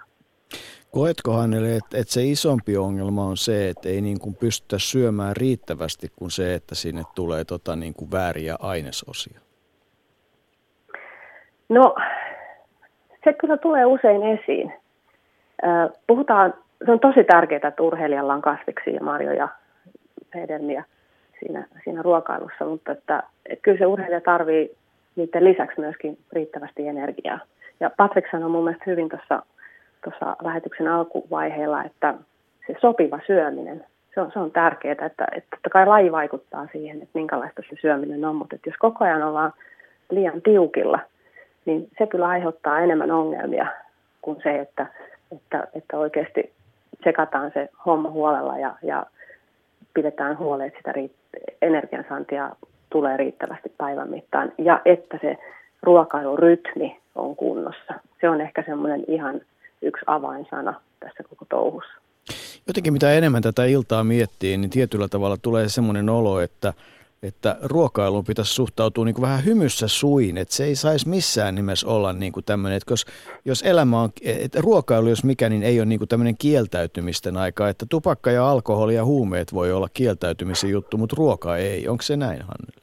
No se on kyllä tosi hyvin sanottu, että, että ei missään tapauksessa. Kyllähän me täytyy miettiä myöskin ruokailua kulttuurisessa mielessä, että onhan se nautinto ja kyllä se pitää sallia myöskin urheilijoille – totta kai on, on, on jaksoja, kun vaikka, ja, tietysti lajeja, joissa joudutaan tarkkailemaan sitä kohta sitten alihuikku kertoo siitä varmaan lisää, mutta että painon kanssa joudutaan vähän säätämäänkin, mutta että noin isossa kuvassa niin hymyssä suin. Hmm. Mikä, jos nyt, jos me ollaan niin pauksen ongelma keskeisiä, mä en haluaisi olla ongelma keskeinen, niin mun mielestä tämä on niin kuin tämmöinen tämmöinen tota, aika lailla niin kuin maalaisjärkiasia, että kun siinä lautasella on proteiinia ja kaikki nuoret tietää, ne on fiksuja, mitä on proteiinit ja kun siellä on sitä hiilihydraattia, jos se on paremmasta päästä, niin aina parempi. Ja tota, sitten siellä on niitä kasviksia ja vihanneksia ja salaattia ja, ja niin edelleen, niin sitä kun syö riittävästi ja sitten, niin sitten nälkä lähtee. Mutta et, et jos nyt näet sen ongelman, että missä se ongelma niin sun mielestä tulee tällä hetkellä, jos pitää olla ongelmahakunen nimenomaan nuorten akatemiaurheilijoiden osalta? No tiedon tulva on ihan valtava ja on vaikea olla kriittinen erilaisten uusien trendien suhteen esimerkiksi. Ne ruokatrendit tuodaan tosi vahvasti. On sitä mustavalkoista ajattelua, että jos teet näin, niin tämä on oikein, mutta jos teet noin, niin se on väärin. Ja, ja tosiaan sellainen kriittinen ajattelu ja suhtautuminen näihin erilaisiin muoti-ilmiöihin, niin se on aika haastavaa. Sitten mm. meillä on ihan hirveästi, tässäkin on tullut illan aikana jo energiajuomat, siis on, on paljon erilaisia käsitteitä, energiajuomat, urheilujuomat, proteiini, välipalat ja niin edelleen. Et, et miten tulkkaa ne kaikki käsitteet. Et, et se on varmaan sellainen, vaikka Katjalle heittää sitten kysymyksenä, että hän voi vähän aukoa, että mitä, mitä näillä kaikilla asioilla tarkoitetaan. Ja sitten niistä tulee sellaisia peikkoja, että et van, erityisesti vanhemmat pelkää, totta kai osittain niin kuin ihan syystäkin, mutta että, että ne on syytä avata, että, että mitä ne oikeasti kaikki lisäravinteet, ravinteet ja niin edelleen tarkoittaa. Ja sitten kun meillä on selvillä ne käsitteet, niin sitten meillä on helpompi tehdä niitä oikeita hyviä valintoja niin, että se reppu ei tule turhan painavaksi ruokareppukaan päivän arkipäivään urheilijalle. Mm. Toihan kuulostaa suunnilleen siltä, että yhtä lailla kun on tota, on vadan kiellettyjen aineiden lista, jonka voi löytää netistä, niin, niin tota nettiin pitäisi saada tota ravintoaineiden lista. Et et pane suuhusi ennen kuin olet katsonut sieltä, että mitä se oikeasti tarkoittaa. Ei niin, että sitä ei saisi syödä tai saisi syödä, mutta että ainakin tiedät, mitä olet laittamassa sen jälkeen suuhus noin suurin piirtein. Onko tämä tota, täyttä haihattelua? Kyllä, ja itse asiassa kyllähän meillä löytyy täällä – ihan kotimaisiakin hyviä sivustoja, esimerkiksi urheiluravitsemus.fi löytyy netistäkin, jossa meidän alan asiantuntijat kirjoittaa fiksuja artikkeleita ja sieltä löytyy tosi hyvää perustietoa ja vähän nippelitietoakin. Mm. Ja sanoit, että tiedon näin. tulva on kuitenkin iso. On, ja sit, sit, sitä on tosiaan vaikea suodattaa ja se, sitä me yritetään sitten täällä näissä meidän toimintaympäristöissä, mitkä sitten on ihan sitä arkista valmennusympäristöä ja koulua ja niin edelleen, niin valistaa, että mitkä on ok ja missä kannattaa olla tuntosarvet vähän harallaan siihen suuntaan, että tässä on ehkä jotain pielessä. Ei pidä uskoa ihan kaikkea. Olet pitkään ollut mukana. Oletko tota, siinä mielessä positiivisella mielellä vai oletko huolestunut? Onko nykyiset huipulle pyrkivät urheilijat – fiksumpia kuin edellinen polki ja sitä edellinen polvi, niin kuin monessa muussa asiassa myös ravinnon osalta? No kyllä mun mielestä ja, ja totta kai niin se, että ruuasta on tullut trendi ja televisio on täynnä kokkiohjelmia ja siitä puhutaan paljon, niin kyllähän se sinällään niin tuo positiivisessa mielessä asiaa esiin. Meidän täytyy vaan sitten täällä osata oma, niin oikealla tavalla luovia ja viedä sitä asiaa myöskin täällä urheilumaailmassa positiivisella tavalla eteenpäin. Totta kai sitten nämä ADT-asiat, jotka putkahtaa esiin, niin nehän sitten aina vähän tuo sitä negatiivista väritettä, mutta siinäkin meidän täytyy vaan, se on, se on realismia, että meidän pitää ne nuoret urheilijat opettaa siihen maailmaan ja, ja kouluttaa. Hannele Hilluskorpi, Varalan urheiluopiston valmennuskeskuksen päällikkö tällä hetkellä. Hei, kiitos kun olet ollut mukana ja, ja ennakoit jo tuossa tulevaa. Seuraavaksi nimittäin mennään sinne painon, painoluokkaurheilun ihmeelliseen maailmaan ja sitten otetaan yhteyttä Kasti Mörslundiin. Kiitos kun olet ollut mukana. Kiitos teille ja mukavaa illan jatkoa. Ylepuheen urheiluiltaa. Kuunnellaan ihan kohta, mitä Jar- Jarkko Alahuikku meille sanoo. Ja tota, mutta et Harri, haluatko ottaa kiinni tuosta? Joo, kiitoksia Hannele erittäin arvokkaista sanoista. Sen verran tuossa tuli mieleen vaan, että itse olen käynyt ehkä ensimmäisiä urheiluakatemioita, silloisia urheilulukioita Kastellin urheilulukion Oulussa ja meillä oli silloin urheilulukiolaisilla joka aamuharjoituksen jälkeen välipalaa – meillä oli lounas, meillä oli välipala iltapäivällä, meillä oli ö, päivällinen, sitten oli vielä iltatrenin jälkeen iltapala. Se tuli kaikki Oulun kaupungin puolesta ja siellä edelleenkin osittain Oulun urheiluakatemiassa, ainakin sillä korkeammalla tasolla urheilivilla urheilijoilla on tämmöinen vastaavan tyyppinen järjestelmä. Mutta se, että käyttääkö sitä kaikki, niin valitettavasti siihen olen itse Oulussa toimineena törmännyt, että eräskin pohjoisesta Ouluun muuttanut jääkiekkoilija ää, muutti äidin hyvien patojen äärestä sinne opiskelija-asuntolaan asumaan, ei käyttänyt tätä koulun tarjoamaa mahdollisuutta, söi kenties makaronimaksalaatikkoa vuoden puoli, puoli toista ja hän oikeasti joutui henkisesti psykoosiin. Hän, hän, hän joutui psyykkisen hoitoon joksiksi, joksikin aikaa ihan siitä syystä, että ravitsemus, nukkuminen, yksin oleminen, kaikki tämmöiset, ne, ne kaatu niin päälle. Että meillä on hyvä urheiluakatemian järjestelmä, mutta joskus se voi horjahtaa, jos me ei kaikista. Niin, niin, tässä tulee tietysti vastaan siihen, että tämä, on, tämä ravinto pitää aina muistaa, että tämähän on siis yksi osa sitä kokonaisuutta, mihin kuuluu, kuuluu elämä ja sitten urheilijan osalta harjoittelu, lepo ja, ja, tota, ja niin edelleen ja muut asiat, uni, että et, niin kuin isoja kysymyksiä. Mutta kuulostellaan nyt tähän kohtaan, mitä pohdiskelee ää, painin Euroopan mestari, ei enempää eikä vähempää, ja valmentaja Jarkko Alauikku, joka tota, todella on kokenut tämän painoluokkaurheilun aika lailla hurjasti. Eli, eli mitä siitä painonpudotuksesta tulee hänelle mieleen? No kyllähän kun puhutaan painoluokkaurheilusta, niin se on niin kuin tuommoiset kysymykset ja asiat on koko ajan läsnä, että mitä vanhemmaksi käytännössä tuli, niin sitä, sitä tarkemmin joutui sitten seniorin jäällä syömään koko ajan, että se, se tuntuu, että niin kuin nuorempana, jos puhutaan tuollainen vaikka 15-25 vuoden iästä, niin ravinto oli totta kai silloinkin tärkeä, tärkeässä asiassa, asemassa, mutta niin sitä ei tarvinnut niin paljon pohtia, että silloin jotenkin elimistön oma aineenvairunta ja, ja, ja kaikki semmoinen liikunta piti siitä huolen, että sai syödä oikeastaan mitä vaan, niin se ei näkynyt missään. Mutta tosiaan kun sitten mentiin lähemmäs kolmia kymppiä, niin sitten ruokavalio oli loppupelissä sitten todellakin tarkka. Osaako sun valmennettavat tänä päivänä syödä oikein ja riittävästi?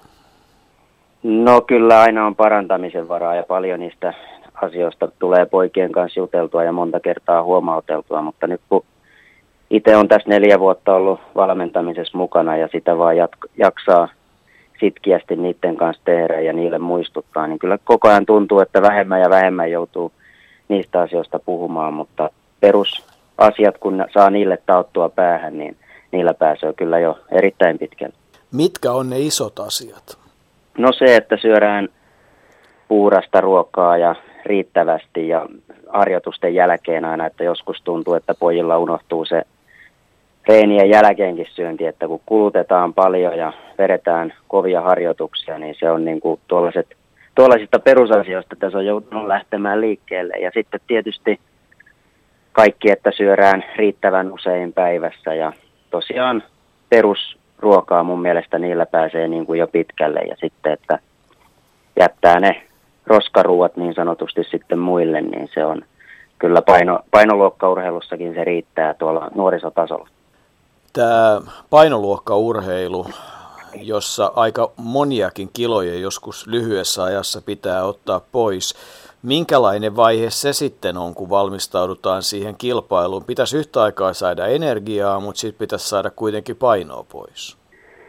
No se on jo ihan omalaatuinen vaihe sitten se, kun ruvetaan sitä painoa purottamaan, että se on ehkä se, ne on hyvin henkilökohtaisia asioita ja joku pystyy, pystyy vetämään 10 kiloa ihan heittämällä ja on hyvässä hapes edelleen ja joillekin kaksi kolme kiloa on sitten liikaa, että se pitää aina kaikkien tietää henkilökohtaisesti, mikä sun maksimi on ja minkälaisten painonpudotusten jälkeen pystyy tosissaan sitten seuraavana päivänä urheilemaan. Että ur, tässä on kumminkin loppujen lopuksi kyse siitä, että se on vain yksi asia siinä matkan varrella ja kaikki, kaikki mitataan sitten vasta siinä kisasuorituksessa seuraavana päivänä. Mutta tuota, Itsellä se oli aina semmoinen ehkä viimeinen pari viikkoa, viimeinen kymmenen päivää oli semmoinen, että se, siihen asiaan joutui oikein syventyä ja ei siinä mitään oikotietä ei silloin ole, että pitää kuluttaa paljon vähemmän kuin ottaa sisään ja pystyä hikoilemaan ja urheilemaan todella vähällä energialla. Se niin kuin kuulostaa niin luonnonvastaiselta, mutta se on osa sitä, sitä lajin logiikkaa. Oliko siihen olemassa mitään, jos ajatellaan, että mennään sitten sille puolelle, että voidaan käyttää erilaisia lisäravinteita tai, tai tämän tyyppisiä aineita, ei normaalia ruokaa, niin onko tuohon painonpudotusvaiheeseen olemassa jotain sellaista, mikä sun kannalta oli hyvä kokemus? No kyllä, ehkä justiin joku jotain energiaa, hiilihydraattijuomia oli, oli ennen harjoituksia, kun mistä sai hyvin energiaa ja oli niin kuin kevyttä. Toki ruokiakin on sitten hyviä, millä pystyy aina harjoitukseen tankkaamaan puuroa ja tuollaista, mikä ei paina paljon, mutta niistä sai ihan, ihan hyvin energiaa. Ja sitten ehkä treenin jälkeen aina, kun piti, piti saada, sai pikkuusen pistää sisällekin, niin ehkä silloin jätti nuo lisäravinnelitkut sun muut ottamatta, että mieluummin söi sitten ison tai ei ikinä isoa saanut, mutta lautasellisen salaattia ja pisti vähän sinne proteiinina kanaa tai lihaa mukaan, niin se oli ainakin itselle sellainen, mikä toimi paljon paremmin, että silloin loppuvaiheessa just tämä viimeinen kymmenen päivää, niin aika vähille tuli silloin jätettyä justiin nuo lisäravinteet. Mitä muuten mieltä oot siitä maailmasta, jossa ravintoa korvataan tämmöisillä nopeilla energia, proteiini, hiilihydraatti muilla valmisteilla? No, mä oon ehkä sitä mieltä, että kun harjoitellaan painissakin fyysisesti erittäin kovaa, niin kovilla harjoituskausilla, niin mä näen, että siitä on kyllä siitä on hyötyä, jos heti ottaa jonkun palautumisjuoman ja saa heti roppaan energiaa ja pääsee sitten palautumaan kohti seuraavaa harjoitusta. Mutta, ja itsekin tuli niitä ihan aivan perus perustarvikkeita silloin kyllä käytettyä ja se, siitä oli selvästikin hyötyä, mutta en mä sitten siitä ole ikinä nähnyt, että niitä syödään aivan ylemmäärin ja niillä korvataan ruokailuja ja tällä lailla, että siitä, siitä mä oon kyllä sitten varmaan eri mieltä, että, että siitä olisi, olisi niin paljon hyötyä, että siihen tarvitsisi lähteä, mutta tuolla lailla mä oon ajatellut, että perusruualla pääsee erittäin pitkälle ja sitten on tuollaisia auttavia tekijöitä, joita saadaan palautumista nopeammin käyntiin, kun otetaan hiilaria ja proteiinia vähän heti reenin päälle suuhun siellä jo loppuveryttelyn aikana jopa. Mutta oot sitä mieltä, että se aika pitkään ollut tämmöinen lautasmalli ja, ja riittävän usein ja riittävän monipuolisesti hiilihydraattia, proteiinia, kuituja, kasviksia, niin sitä kun riittävästi tankkaa, niin jaksaa treenata?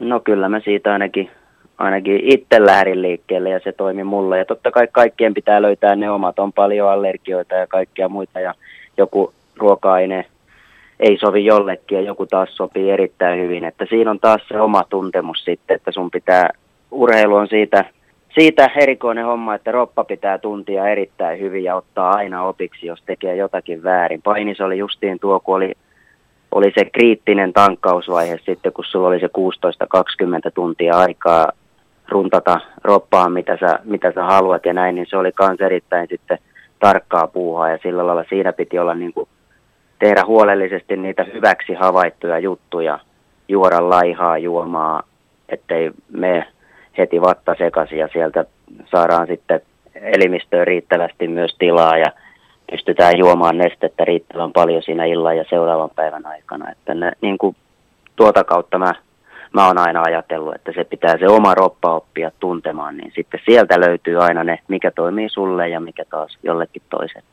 No työskentelet paljon kuortaneella ja tota, kuortaneella pitäisi olla ammattitaitoa. Saako nuori urheilija kuortaneelta apua tämmöisiin kysymyksiin? No kyllä, siellä ihan varmasti on, on tällaisiinkin asioihin apua, että kyllä ravintoalalle löytyy, löytyy oikeastaan joka paikasta. Että se on sitten taas, että niitäkin neuvoja on monenlaisia, että siinä urheilijalla on aina sitten lopulta justiin tämä, mihin mä jo äsken viittasin, että urheilijan pitää itse kokeilla ja ymmärtää, mikä toimii. Ja sitä kautta löytyy sitten aina, aina tuota parhaat tiet menestykseen, mutta perusasiathan on, niitä on ihan yleisesti monessa paikassa saatavilla. Niin, eli toisaalta oman kehon kuunteleminen ja, ja sitten niiden tietojen kanssa, ammattilaisten kanssa sparraaminen tuo parhaan tuloksen. No siitä mun mielestä urheilus on paljolti kysymys, että kun se, niin kuin harjoittelussakin sun pitää itse oppia tuntemaan oma roppa, milloin pitää kiristää ruuvia ja milloin vähän lö- löyryttää ruuvia. Totta kai valmentajalla on aina siinä, pitää olla pelisilmää, ja, mutta mitä vanhemmaksi tullaan ja aikuisielle, niin silloin urheilijalla on totta kai aina enemmän omaa vastuuta. Ylepuheen urheiluiltaa.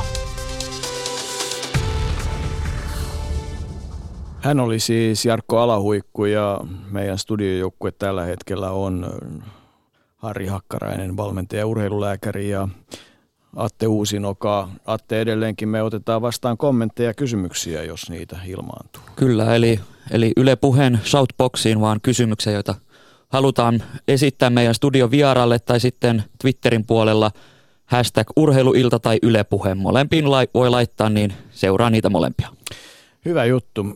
Harri Hakkarainen, Jarkko Alahuikku on selvästi ammattimies vai mitä sanot? Kyllä. On kokenut, on kokenut kovia, kun ajattelee näitä painonpudotusjuttuja ja painoluokkalajia. Että. Painoluokkalajit on yksi, yksi ehkä maratonin, triatlonin kanssa vaativimpia urheilulajeja juuri siitä syystä, että joudutaan, joudutaan koko ajan painimaan sen, painimaan nimenomaan kirjaimellisesti sen painon ja sitten sen energian saannin ja proteiinin saannin ja muiden, muiden ravinteiden saannin kanssa. Mm. Tota, mutta et, tässäkin niinku korostuu se, että, että et kyllä niinku jokaisen pitää oppia itsensä tuntemaan ja niinku omat, omaa kehoaan kuuntelemaan ja, ja uskomaan sitten sekä sitä että sitten sitä, mitä tota, yhdessä valmentajien ja ammattilaisten kanssa tehdään. Että, että niin kuin yleisiä ohjeita kaikille sopivia, niin ravinnossa ei ainakaan ole. Ei niitä ole missään, ei, ei urheiluvalmennuksessa, ei, ei, ei ravitsemuksessa, ei, ei varmaan urheilupsykologiassa eikä lääketieteessä. Että kyllä ne täytyy tietyllä tavalla kantapään kautta oppia. Että, että, että, Voisi sanoa näin, että jos et ole virheitä tehnyt, niin, niin et ole oppinut olemaan virheitä tekemättäkään. Mm. Tämä on kyllä tietysti, niin kuin, mutta jäikö tuosta, mitä Jarkko kertoi, jotain erityistä sun muistiinpanoihin, kun tuossa teit? No se jäi jälleen kerran se, että kaiken tärkein on se, se, se lautasmalli ja sitten se juuri, että, että mikä on sillä hetkellä se energian saannin tarve, minkä tyyppinen, onko se proteiinipainotteinen, hiilihydraattipainotteinen vai minkälainen se on, niin se, se lautasmalli vähän muokkautuu sen mukaisesti, mutta lautasmalli kulkee koko ajan siellä keskellä ja sen ympärille tulee sitten näitä ravintolisia ja, ja mahdollisia tankkauslisiä ja tämmöisiä. Ja nyt sitten saadaan lähetykseen mukaan Katja Mjösund. Oikein hyvää iltaa. Oikeastaan täytyy vähän pahoitella, että kesken sun kovien työkiireiden sinne Suomen rajojen ulkopuolelle tulen kiusaamaan, mutta aihe on tärkeä. Ei tarvitse pahoitella. Hyvää iltaa vaan kaikille. Tota, lähtökohta taitaa edelleen olla se, ja se on tässä aikana tullut esiin, että, että niin kuin tavallaan tämä urheilijan ravinto, niin, niin sitä ei kannata mystifioida, että jos sitä ruokaa, joka on monipuolista, tulee riittävästi ja riittävän usein, ja, ja sitten tarvittaessa sitä voidaan sitten joillakin asioilla täydentää, niin sillä saadaan paras, paras tulos, mutta aika yksilöllistä tota, tämä asia on, että niin kuin se mikä sopii studiossa oleville, niin se ei ehkä sovi jollekin muulle, mutta Katja, mikä sun mietteesi noin yleisellä tasolla on urheilijan ravinnosta? No, yleisellä tasolla se on varmaan se, mikä nyt tietää, niin ketä asiantuntijoita siellä on ollut, niin juttelemassa niin ihan sama, että, että varsinkin lajeissa, joissa treenataan paljon ja energiankulutus on iso, niin niissä jos syö hyvää kunnon ruokaa, eikä ole mitään erityisiä erikoisruokavalioita eikä allergioita ja muuta, niin sieltä saa sen tarpeellisen ja tarvitsemansa. Ja, ja sitten on niitä erityisurheilijoita, joilla esimerkiksi energiakulutus on pieni tai on painoluokkaurheilija tai esteettisen lajiurheilija, niin siellä voi tulla ongelmia, koska se, se ravinnon saanti on vähäisempää, niin silloin on vielä tarkempaa, että, että se mitä syödään niin on just oikeanlaista. Mm. Äsken kuuntelimme juuri Jarkko Alahuikun mietteitä nimenomaan näistä painon pudotuksen ja painoluokkalajien haasteista. Ja kyllähän se tietysti aika kovaa leikkiä on, kun nälkä olisi, mutta vähän salaattia ja, ja pikkusen proteiinia siihen mukaan, mutta se on sen lajin homma. Mutta sitten maailma on tällä hetkellä pullollaan kaikenlaista sellaista, joka, joka ei normaalisti lautaselle tule, koska se on paketoitu joko purkkiin, pulloon, patukkaan tai, tai johonkin muuhun. Ja, ja silloin ollaan niin kuin aika vaativassa maailmassa, jos käyttää erilaisia ravintolisia tai lisäravinteita, niin Katja myös on, silloin pitää varmaan olla ihan oikeasti aika fiksuja kuunnella asiantuntijoita. No se tietenkin vaatii sitten enemmän. Jotenkin tuntuu, musta tuntuu, että moni urheilija, varsinkin nuori urheilija ajattelee, että kun otan tuota purkista tota ja purkista tota, niin helposti sitten tuntuu siltä, että, että se on sellainen helppo ratkaisu, että sitten varmasti saa niitä oikeita asioita, mutta että, että mehän ei usein tiedetä, mitä siellä purkissa loppujen lopuksi on, että onko siellä sitä, mitä on luvattu ja onko siellä vaan sitä, mitä on luvattu eikä mitään muuta ja sen takia se on, se on itse asiassa, voi olla jopa vähän vaikeampi tietää on vähän vaikeampi ja siinä täytyy olla tarkka ja tietää, mitä tarvitsee. Oletko nähnyt, oletko tietoinen, että on syntynyt ihan oikeasti urheilijalle ongelmia siitä, että on huolimattomasti ottanut netistä tilaamalla, tilaamastaan purkista ja, ja sitten se tuote on tehty semmoisella linjalla, että sinne on päätynyt aineita, joita urheilijan kehosta ei saa löytyä? No siis usealla, useammallakin tavalla. Ensinnäkin sillä lailla, että, että siitä on voinut tulla positiivinen dopingnäyte urheilijalle – ja sitten se toinen puoli, mikä, mistä siellä ei ole, ei ole tehty doping-testiä, mutta urheilija on esimerkiksi saanut jotain oireita siitä ravintolisästä. Et esimerkiksi sydämen tykytyksiä tai, tai käsien tärinää tai jotain, siis tietenkin voi allergisia oireita, mutta tämmöisiä niin kuin muita sivuoireita. Ja se voi olla tosi vaikeaa tietää, että, että se, se hyvä ravintolisä, joka lupasi tuoda lisää puhtia treeniin, niin itse asiassa se sisältää semmoisen määrän vaikka vaikka stimulanttia, että se aiheuttaakin rytmihäiriöitä sydämeen tai nostaa sykettä tai jotain muuta sellaista, niin tämmöisiä tapauksia on tullut ja, ja, ja tietenkin ne on sitten, me voi olla lääketieteellisesti jopa vakavampia. Ja näitä tapauksia on ollut. Miten sitten, jos ajatellaan, että, että tota, tuntuisi siltä, että yhdessä valmentajan, vanhempien, asiantuntijoiden kanssa, että toi tuommoinen – ton tyyppinen aine voisi tähän sopia tai ton tyyppinen ravintolisä, proteiinilisä, mikä tahansa, niin miten sitten osaa lukea, mitä se on, mistä tietää, että sitä voi käyttää? Vennasin sanoa ei mistään, mutta ehkä ensimmäisenä kannattaa, mun mielestä siinä on semmoinen hyvä semmoinen vähän niin kuin ketju, että missä tahdissa kannattaa, tai millä tavalla niitä asioita lähtee lähestymään. Ja ensimmäiseksi täytyy miettiä tietenkin, että, että, että mitä tässä minun lajissani ja minä tarviin. Mä en tiedä paljon olet tehty tänään puhua siitä, että, että tietyistä ravintolisista voi olla myös haittaa väärässä kohtaa, että esimerkiksi hirveä väärä antioksidantteja, vaikka olisikin terveellisiä, niin väärään kohtaan treeni, treenin jälkeen niin voi jopa vaikuttaa negatiivisesti siihen treenin vasteeseen ja siihen kehittymiseen. Niin ensinnäkin miettii sen, että mikä mun lajiini sopii, sopiiko tämä, tarvitaanko minun lajissani massaa vai, vai tarvitaanko minun lajissani nopeutta – ja sitten seuraava ajatus täytyy olla se, että kun minä tätä jotain ainetta nyt tarvitsen, olisi sitten vaikka joku vitamiini, niin saanko sen ruuasta? Ja sitten kun, sit vasta kun on päätetty, että sitä en saa riittävästi ruuasta, niin sitten mun mielestä ei edes kannattaa ruveta miettimään, että, että tai se on vaikea saada ruuasta esimerkiksi, tai tarvitaan lisää sen ruoan lisäksi, niin sitten pitää ruveta miettimään sitä, sitä valmistetta. Ja silloin täytyy kyllä käydä se koko pakkausselosten läpi. Ja tietenkin jos se pakkausseloste edelleen lupaa, että niin, että se ei ole pelkkää jauhoa tai pelkkää sokeria tai, ja siellä on sitä, mitä halutaan, eikä siihen sisälly mitään kiellettyjä aineita, niin sitten sitä voi harkita. Ja sitten täytyy miettiä vielä, että haluatko siihen rahansa käyttää. Ongelma siinä on ehkä siinä pakkausselosten asiassa se, että, että tota, no ensinnäkin se, että monet kielletyt aineet, jos me nyt ihan puhutaan niistä kielletyistä aineista, mitä voi olla siellä epäpuhtauksina, niin monet kielletyt aineet, niin niillä on monia nimityksiä, niillä on erilaisia kemiallisia nimiä ja nimityksiä, voi olla vaikea poimia sitä.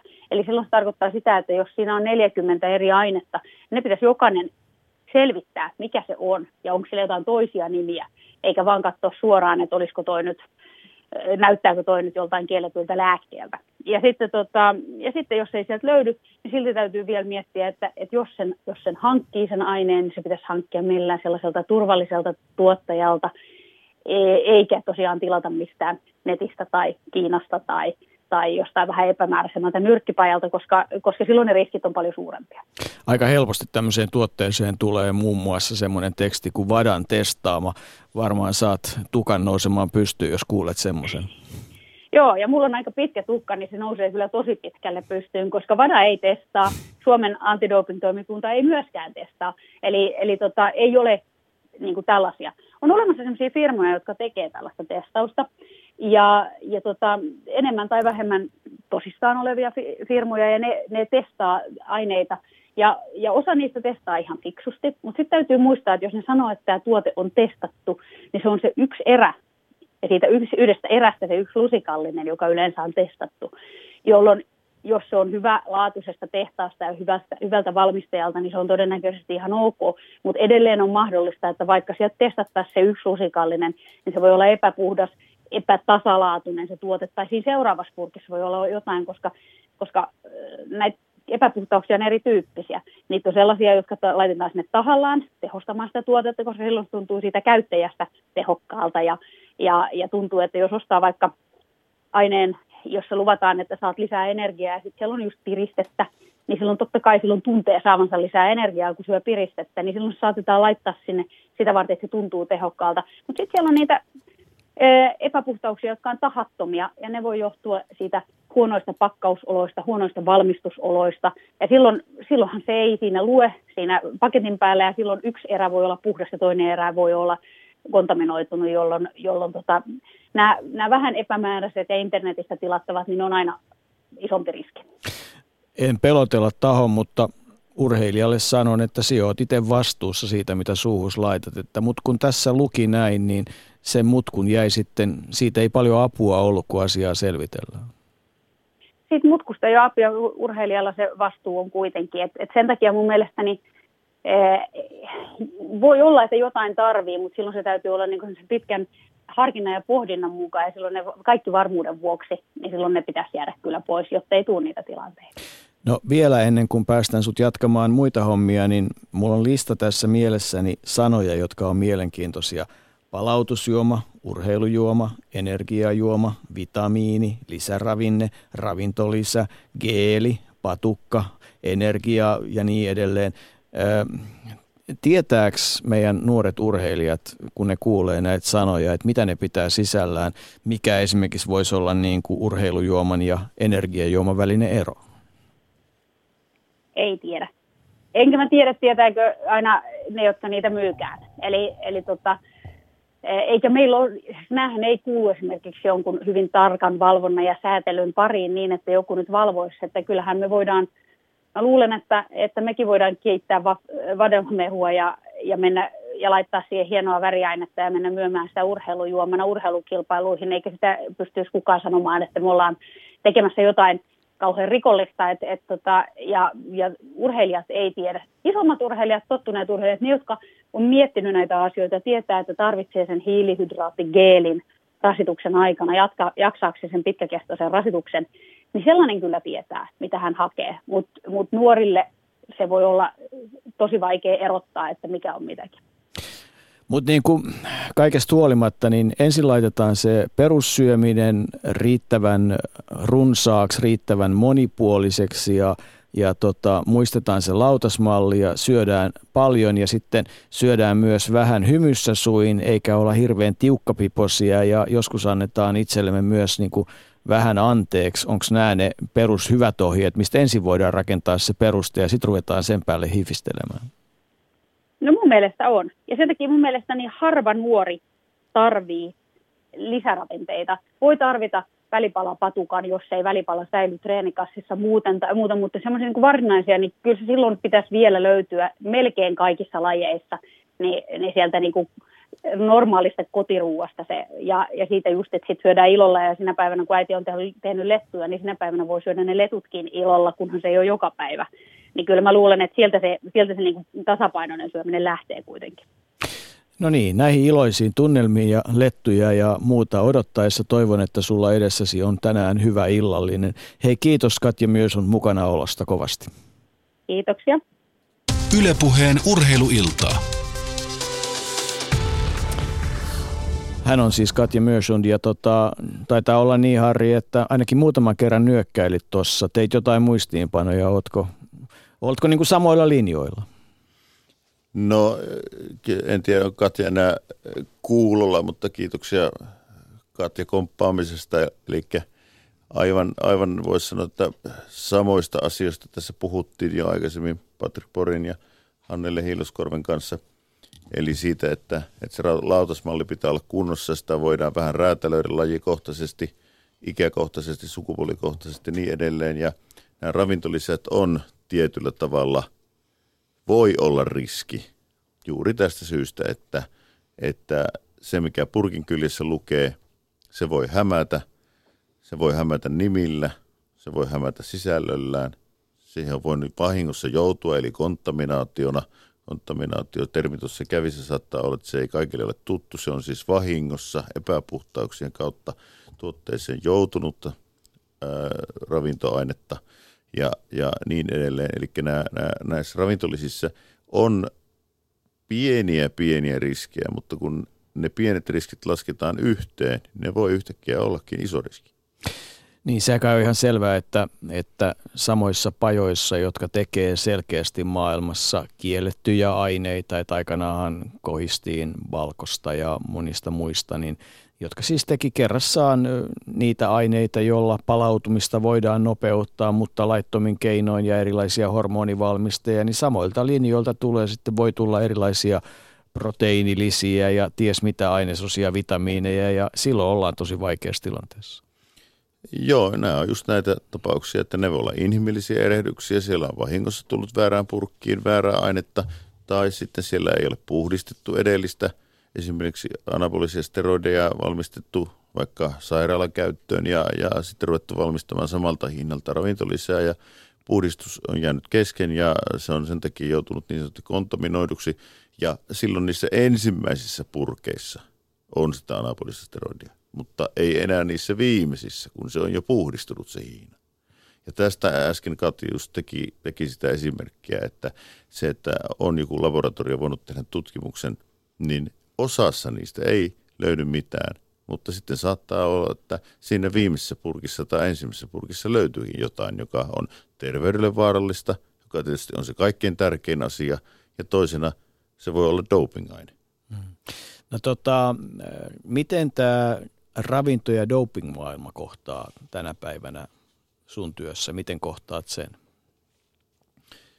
No suomalaiset on, en tiedä onko tämä Lahti, kummitteleeko se sekä negatiivisessa että positiivisessa mielessä, mutta kyllä, kyllä nuoret urheilijat, mä teen työkseni nuorten urheilijoiden terveystarkastuksia varsin paljon, toista tuhatta – terveystarkastusta tehnyt ja, ja siinä käyn läpi, että mitä lääkeaineita he käyttävät, mitä ravintoaineita, ravintolisia he käyttävät ja niin edelleen, niin kyllä lähes jokainen urheilija, he on yleensä 13-14-vuotiaita, tai heidän vanhempansa, niin kysyvät, että onko tämä varmasti sallittu tämä lääkeaine, onko tämä varmasti sallittu tämä ravintolisä.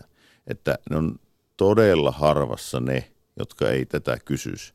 Mutta on myös niitä, joille on käyty jopa oman lajin pelikopissa tarjoamassa kasvuhormonia sisältävää ravintolisää. Silloin puhutaan tietysti kaiken tavoin rikollisesta toiminnasta. Meillä studiossa on siis tällä hetkellä valmentaja ja urheilulääkäri Harri Hakkarainen ja kumppaninani Atte Uusinoka meitä lähestytään. Kyllä, eli tuolla Shoutboxissa ei ole tullut virallisesti kysymys, vaan tämmöinen lausahdus, että yllättävän vähän noita lisäravinteista aiheutuneita käryjä on ollut, en muista ainuttakaan. Niin tästä saa semmoisen kysymyksen, että onko teillä muistissa tällaisia niin kuin lisäaineista tapahtuneita käryjä tai kuinka yleisiä ne niin kuin teidän arvioiden mukaan on? Niin, mitä Harri sanot, mulla ei ole mitään tietoa asiasta. Öö, vada, vadan tilastot on sellaisia tietenkin, että ne on epävirallisia ja ei ihan täysin tarkkaan tiedetä, että onko ne juuri ravintolisesta vahingossa tulleita vai tarkoitusmukaisesti, mutta joka tapauksessa arviolta noin 150-200 positiivista näytettä vuodessa kansainvälisesti tulee jostakin muusta kuin tarkoituksenmukaista otetusta dopingaineesta. Tota, Mutta siis missään tapauksessa, ettei nyt synny kenellekään väärinymmärrystä, niin mehän emme ketään valmistajaa missään nimessä katso, että he tekevät tätä asioita ja, ja niin kuin, et, et siitä ei ole kysymys. Ja olemme myös todenneet, että, että jossain tilanteessa – että vaikka niin kuin perusta on se, että se perusravinto on kunnossa, että se on monipuolista, ennen kaikkea riittävää, että se ruokailurytmi on riittävän tiivis ja että sieltä tulee kaikki ne aineet. Mutta että sitten tapauskohtaisesti sitä voidaan täydentää, kun siihen nähdään tarvetta yhtä lailla kuin kun voidaan todeta, että on raudan puutetta tai on, on erilaista vitamiinin puutetta tai muuta, niin onhan niitä nyt herra ties koko ihmiselämän ajan joko raaka-aineilla, ruoka-aineilla. Jopa semmoinenkin rankka esimerkki, että kun aikanaan ö, olympiavoittoa hiihtänyt hiihtäjä nainen 50-luvulla, niin, niin lääkäri totesi, että hänellä on, tota, ö, on siis raudan puutetta, niin käski hakea jauhettua maksaa hallista ja syödä sitä raakana. No itse en sitä suosittelisi, etkä Harri sinäkään, mutta et, tätähän se on ollut. Joo, kyllä se sitä on ollut ja, ja tuota mitä puhuit, että on puutetta jostakin, niin ö, on hyvä myös muistaa se, että on sitten lautasmallin mukainen ravintoannos tai ravintolisäpurkki, niin niissä ravintoaineissa kun ei ole osoitelappuja.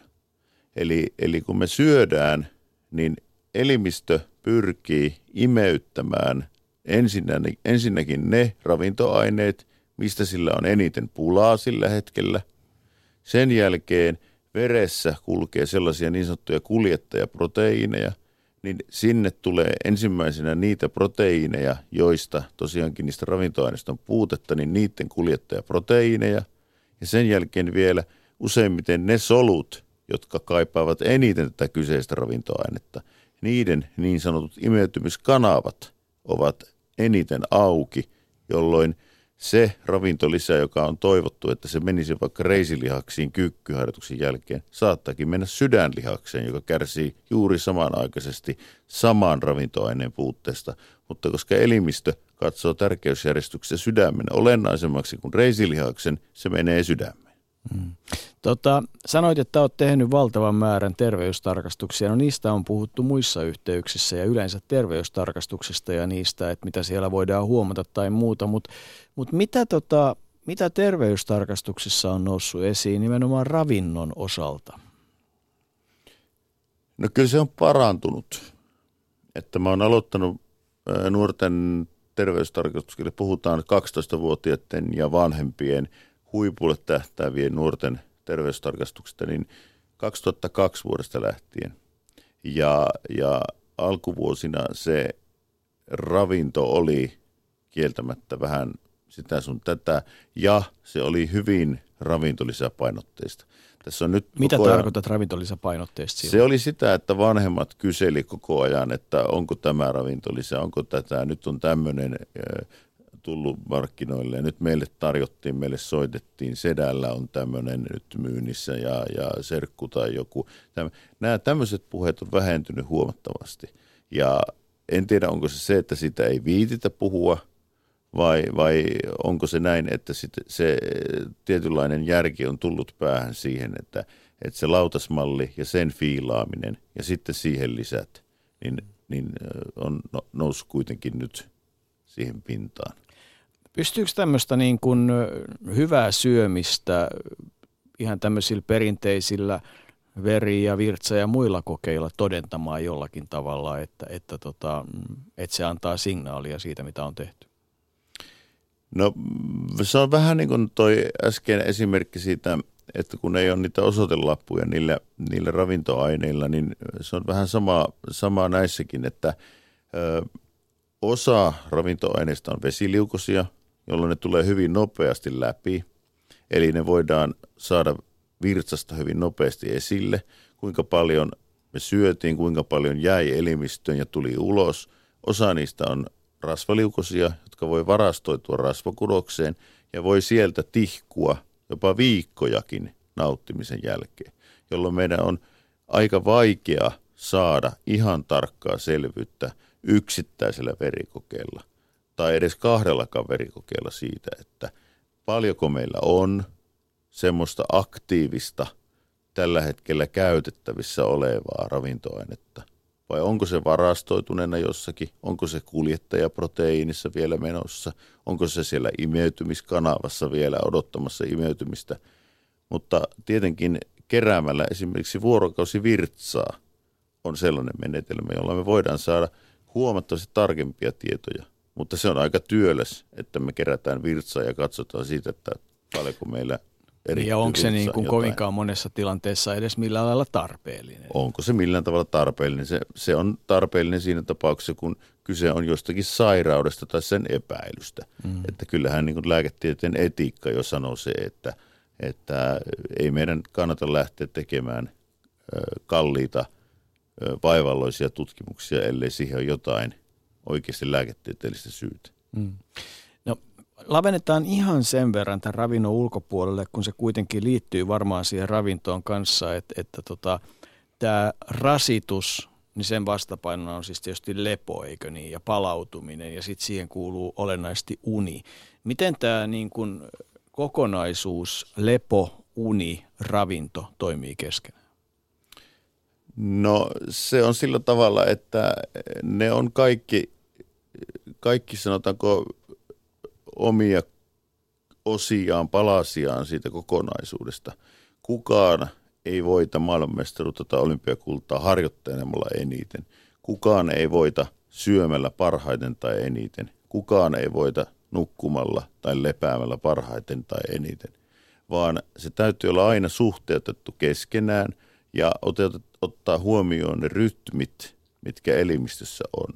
Koska jo ihan alussa sanoin, että elimistössä on niin sanottu biologinen kello, joka määräytyy pitkälti sen elimistön hormonitoimintojen ja niin sanotun autonomisen hermoston, eli sen hermoston, joka säätelee meidän nälän tunnetta, unen tunnetta ja niin edelleen, niin sen mukaisesti, jos me eletään, niin me saadaan huomattavasti enemmän hyötyä, vaikka se ruokavalio olisi ehkä pikkasen huonompaa. Eli ravintorytmi, unirytmi ja harjoittelurytmi ja sen säännöllisyys on yksi kaikkein tärkeimpiä asioita.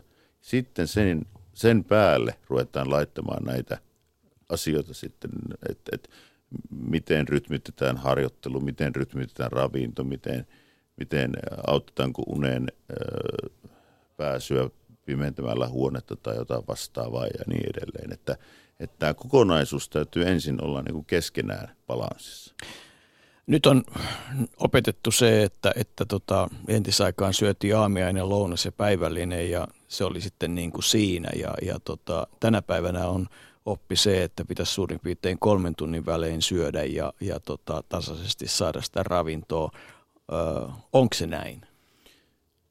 No karkeasti ottaen on näin, mutta se, että jos mennään ihan tarkasti katsomaan sitä asiaa, niin jos me jos meillä harjoitus alkaa kello 16 ja meillä on niin, että me ollaan totuttu syömään iso, raskas ateria kello 15, niin se johtaa siihen, että, että tietyt hormonitoiminnat, tietyt hermostotoiminnat ja ennen kaikkea verenkierto menee ruoansulatuselimistöön pois lihaksista. Ja meidän pitäisi ottaa treenaamaan. Niin se on pois silloin treenistä. Samoin jos me heti treenin jälkeen syödään iso ateria – niin käy ihan vastaavalla tavalla. Meidän pitäisi olla palautumassa, veren pitäisi kiertää lihaksissa, mutta nyt yhtäkkiä se lähteekin kiertämään sinne ruoansulatuselimistön ympärille, aktivoituu ruoansulatuselimistön hormonit ja niin edelleen. Eli täytyy tietenkin järki pitää päässä siinä, että rytmi pidetään tasaisena, mutta otetaan huomioon se, että jos aikaeron vuoksi tai jonkun muun syyn vuoksi – harjoitusvuorojen vuoksi se harjoitusaika vaihtelee, niin sitten sitä ravitsemustakin muutetaan sen mukaan. Eli mun mielestä tämmöinen kuin suunnitelmallisuus on hyvin tärkeä. Palataan tuohon aikaerojen muuhun juttuun, kun maailma on pienentynyt kohta, mutta otetaan tota lähetykseen mukaan professori Olli Heinonen. Kiusallista on se, että pyysin sinua kuuntelemaan lähetystä ja, ja tota, kertomaan, mitä on puhuttu ja toimimaan ikään kuin jonkinlaisena inspektorina tai reviisorina tai miksi nyt halutaan sitten kutsuakaan. Hyvää iltaa. Oikein hyvää iltaa ja ei se ole mitenkään kiusallista ollut tätä lähetystä kuunnella. Oikein, oikein mukavaa ja mielenkiintoista keskustelua. Ollaanko me johdettu ihmisiä tota, ja nuoria urheilijoita harhateille vai ollaanko pysytty suurin piirtein siellä kaistojen välissä? Minun mielestä ollaan menty oikein hyvin kaistoilla ja välillä vähän moottoritievauhtia ja välillä katsottu sivuteillekin, mutta, mutta hyvin, pysytty, hyvin pysytty reitillä. Kun nyt kuitenkin olet kokenut urheilijoiden kanssa toimia Turun suunnalla erityisesti, niin tota, kerrohan oli, mitä lisähavaintoja tai mitä tulokulmia itse haluaisit tuoda tähän keskusteluun mukaan? No ensinnäkin haluaisin yleensä ruoka- ja ravitsemuskeskustelusta nostaa esille sen, että, että ruoasta ja ravitsemuksesta, ravinnosta on tullut ihan uskonto viime, viime vuosina, että, että tähän suhtaudutaan tunteella ja, ja suurella kiihkeydellä ja, ja sen takia vähän nämä sanomat ovat ristiriitaisia ja ei, ei oikein tiedetä, mihin uskoo ja, ja mikä on se oikea linja, mutta eikö se näin ole muidenkin uskontojen kanssa, että se oma uskonto on se kaikkein paras ja vahvin. Olin haistavinen tuosta semmoista lievää sarkasmia siihen, että, että tota, kuitenkin tämmöiseen niin kuin, miten sen nyt sanoisi, hyvin laaja-alaiseen ja hyvin humaaniin tapaan ajatella, että, että missään tapauksessa haluaa olla kiihkouskovainen jossain tietyssä lahkossa. No ei, kyllä minä uskon, että fiksut urheilijat pärjäävät sillä, sillä tiellä, minkä valitsevat ja, ja teitä, teitä on monenlaisia ja ne johtavat yleensä aika hyvin sinne oikeaan suuntaan. Mutta, mutta mitä näitä, näitä juttuja tässä on kuunnellut, niin minua on kyllä ilahduttanut selkeät perusviestit, mitä tässä on tullut, että järkevyyttä, yksinkertaisuutta, yksinkertaista ajattelua, että ei tehdä näistä asioista liian monimutkaista ja, ja turha tiukkapitoisuus pois ja, ja armollinenkin pitää itselleen olla, että aina harjoittelu tai nukkuminen tai ravitsemus ei onnistu kympinarvoisesti, mutta sitten korjataan seuraavana päivänä. Että, mm. että pitää, pitää olla se kokonaisuus hallinnassa. Mm. Että se, se on minusta hirmuisen tärkeää.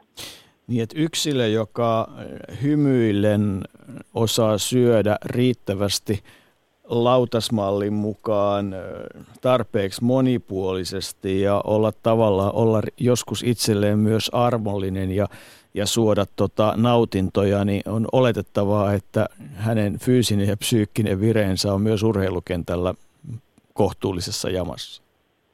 Joo, minä uskon näin ja, ja, ja tällaistähän sen – tukitoimintojen pitäisi, pitäisi ollakin. Että, ja ja sitten pitää tietysti muistaa, että, että kokonaisuus ja, ja en minä ainakaan haluaisi laskea jokaista kilokaloria tai punnita ruoka-aineita ennen ateriaa tai syödä ruokaa, joka ei maistu hyvältä. Minusta ruokailu on nautinto ja siitä pitää saada siitä pitää saada iloa ja tietysti myös ravintoaineet ja kaikki tarvittavat osasit. Mutta kyllä se onnistuu, kun, kun hyvää ruokaa syö ja täydentää tarvittaessa sitten nippelitiedolla.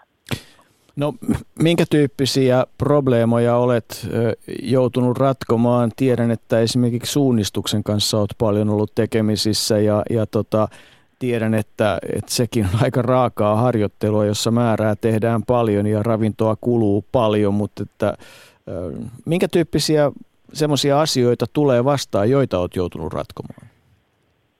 Niin nyt Jouko, et varmaan tarkoittanut näitä eksymisongelmia. No ennen, ennen. Eksymis, eksy, ollaan, ollaan, ollaan nimenomaan aina eksyksissä. Joo, niistä voidaan puhua jossain toisessa lähetyksessä. Niistä löytyy jokaiselta meiltä hyviä esimerkkejä valitettavasti, joo. mutta, mutta ravitsemuspuolella no niin, nimenomaan. Siis, joo, kestävyys, kestävyyspuolella se, mikä, mikä on useampaan otteeseen mainittukin jo lähetyksessä, että kyllä se energian, energian riittävyys on erittäin keskeinen asia, että, että nuoret tahtovat välillä syödä vähän niukkaenergistä ruokaa ja, ja sitten jos on oikein määrätietoisia nuoria naisia, niin, niin heillä välillä tahtoo käydä niin, että se kokonaisenergian määrä on, on ehkä siellä vähän alakantissa ja, ja, ja siihen pitäisi kyllä kiinnittää kovasti huomiota.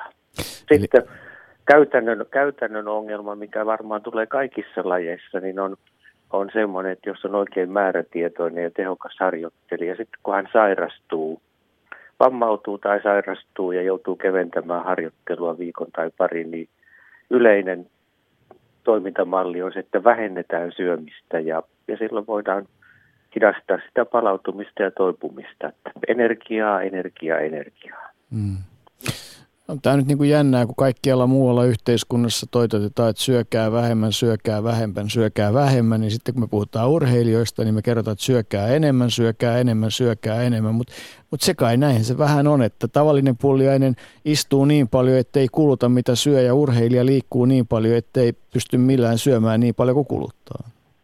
Joo, se on, se on just näin ja, ja sitten jos vielä ajatellaan sitä, että meillä on kasvuikäinen nuori, jonka, jolle tulee sitten sen muun kulutuksen lisäksi vielä se kasvu ja kehittyminen, niin, niin kyllähän tämmöiset nuoret urheilijat syö, syö huikeita määriä. Mm, kyllä.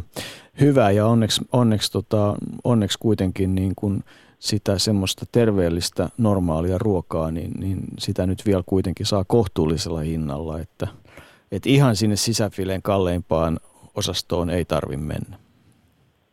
No ei, kyllä, kyllä, kyllä meillä Suomen maassa – kun hyvää perusruokaa syödään, niin, niin ei siinä, siinä se talous, talous ei, ole, ei ole suuri ongelma. Mutta jos yhden ongelman nostan vielä esille, niin, niin sitten kyllä tässä ravitsemuksessa tulee sellainen haaste, että kun asiantuntijoita ja asiaa kokevia henkilöitä löytyy pilvin pimein, niin ne viestit kyllä, mitä me mitä me asiantuntijat ja muut asiantuntijat tai sellaisiksi itseään kutsuvat antavat, niin ovat kyllä aika monimutkaisia ja, ja tavallisen ihmisen ja urheilijan mielestä varmaan hankalia, hankalia ymmärtää. Niin kyllä tätä viestintää pitäisi selventää ja, ja yksinkertaistaa ja minun mielestä esimerkiksi tämän lähetyksen viestintä on ollut aivan, aivan esimerkillistä. No jopas eipä sieltä nyt sitten kauheasti moitteita Ollilta tullut, vaikka niitä yritettiin kuinka tilata, mutta tota, perästä varmaankin taas kuuluu. Oikein hyvää iltaa ja mitä mainioita vuonna 2017 jatketaan yhdessä, niin kuin eräs kollega aikanaan sanoi, että pannaan päärintaa ja kohti uusia pettymyksiä kaikkien vihulaisten hiekoittamilla laduilla. Näin tehdään. Kiitos soitosta. Ylepuheen urheiluiltaa. Ei panna Harri Hakkarainen päätä rintaan, mutta tota, mitä Heinosen Ollin mietteet sussa herätti? No vähän samantyyppisiä hymyilytti, että Ollilla on, on, ainakin minä tykkään hänen sarkastisesta humorista ja, ja, ja oli sanotaanko näin, että yksi poikkeuksellisimmin ää, positiivisesti käytetyistä huumorin kommenteista, mitä Ollilta tuli. Eli voisin sanoa, että ollaan jossain määrin ehkä jopa onnistuttu tässä näiltä. Okei, mutta tota, mennään vielä sinne urheilijan maailmaan. Mikä sun viesti? Meillä on 10 minuuttia aikaa kiteyttää tämä kahden tunnin asia. Mä edelleen kiteytin sen näin, että, että niin urheilijan ruokavalion tarpeeksi normaalia ruokaa monipuolisesti lautasmallin mukaan riittävän usein. Ja, ja sitten jos pitää täydentää, niin sitten pitää tietää, millä sitä täydennetään.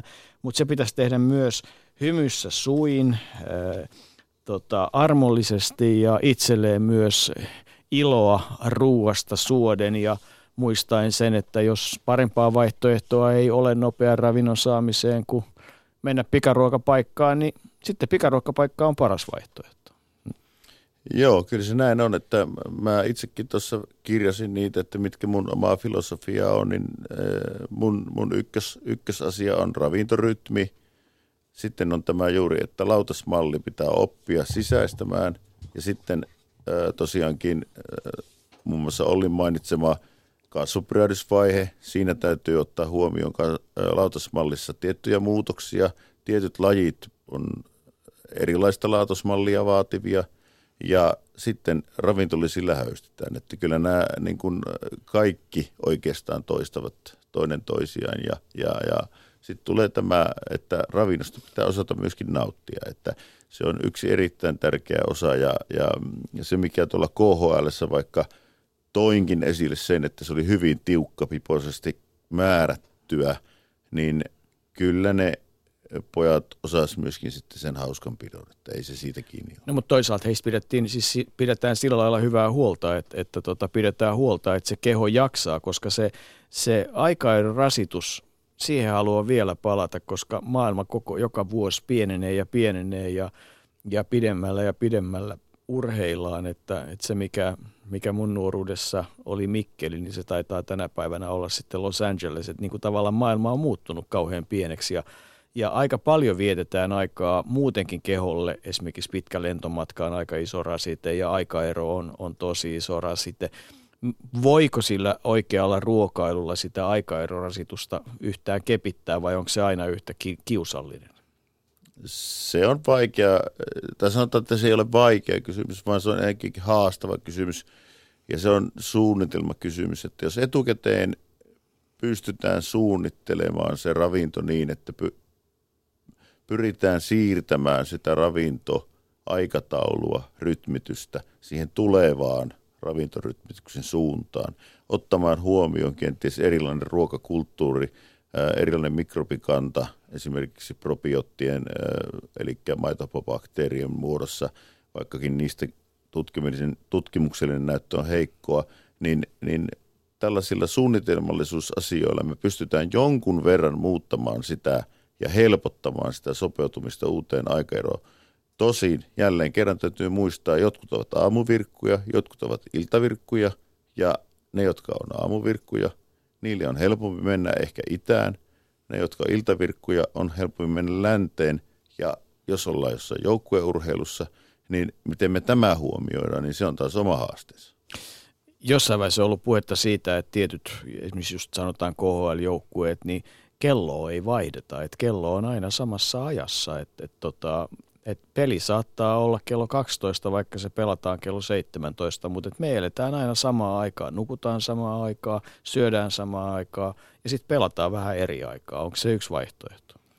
No me toteutettiin, mä olin Magnitogorskissa tuolla Uralvuoristossa Suomesta neljän tunnin aikaero riippuen onko kesä- vai talviaika, mutta joka tapauksessa, niin sieltä oli kuitenkin pisin aikaero vielä sitten kahdeksan tuntia Habarovskiin, ja, ja me pyrittiin juuri tähän, että elettiin tässä Magnitogoskin ajassa niin hyvin kuin vain pystyttiin. Että hotellin kanssa lentokone, no lentokone oli oma, mutta le, kapteeniston ja lentokonevirkailijoiden kanssa sovittiin, että me lennetään näihin aikoihin, olkoon se lentokenttä auki tai kiinni, mutta että me eletään Magnitogorskin ajassa. Hmm. No miten tota, ravintokin tapasi sen aikaa, että vaikka kello oli kahdeksan tuntia pielessä, niin aamupala-aika oli Magnitogorskin ajassa. Niin. Se, siihen pyrittiin, että siihen aina päästy, mutta siihen pyrittiin. Mitäs vielä haluat kiteyttää noin kaiken kaikkiaan tämän illan keskustelun urheilijan ja nuoren urheilijan ravinnosta? No sen, mikä Olli tuossa äsken toi oikeastaan esille, että ravinnosta on ehkä tullut vähän liian isokin numero ja ehkä uskontokin. Onko syy se, että sitä on niin vaikea tutkia, siitä ei ole absoluuttisia tutkimustuloksia, kuten harjoittelusta on enemmän – tuloksia, että minkälainen harjoittelu tuottaa minkälaisia tuloksia. Ravitsemuksesta ei, sitä on vaikea mitata, niin edelleen, mitä tässä on tullut esille. Ja sen takia sitä pääsee, anteeksi vaan käytän termiä, puoskaroimaan myöskin sellaiset henkilöt, jotka ei välttämättä tiedä edes, mistä asiasta on, he puhuvat. Hmm. No tota, sitten tietysti oma ongelmansa, jota voi sivuta, on se, että, että sitten on tietysti tämmöiset esteettiset lajit, tyyliin taitoluistelu, voimistelu ja monet muut, jossa on sitten ollut hiukan ongelmaa, kun tavallaan yhtä aikaa pitäisi olla linnun luinen ja harjoitella, eli tavallaan niin kuin painoluokkaurheilua päivittäin, jos vähän karikoisi, niin tota, Ja mi- mitä siihen sanot? No joo, näissä painoluokkalajeissa, anteeksi estetiikkalajeissa ja to, sitten toisaalta myöskin naisten esimerkiksi hyppy, hyppylajeissa, yleisurun hyppylajeissa, korkeushyppy, pituushyppy, kolmiloikka, missä pitää olla kevyt ja tuottaa suuria voimia, niin, niin äh, niissä on hyvin yleistä tämmöinen niin sanottu female triad, joka, joka käsittää osittain ravinnon, eli äh, kovasta harjoittelusta, liian vähäisestä ravinnon saannista, erityisesti luiden ravinteiden saannista johtuva ää, luiden haurastuminen, eli osteoporosi, osteopenia ja kuukautisten poisjääminen, niin tätä kutsutaan tämmöiseksi female triadiksi. Se on varsin yleistä näissä estetiikkalajeissa ja ää, voimantuottolajeissa, missä pitää olla kevyt. Onko se asia, jolle ei voi tehdä mitään? Minun mielestä voi kertomalla asioita – valistamalla vanhempia, valistamalla urheilijoita, valmentajia, mutta itse olen kokenut sen, että vanhempien valistaminen on hyvin tärkeää, koska aina pitää muistaa, että puhutaan perintötekijöistä.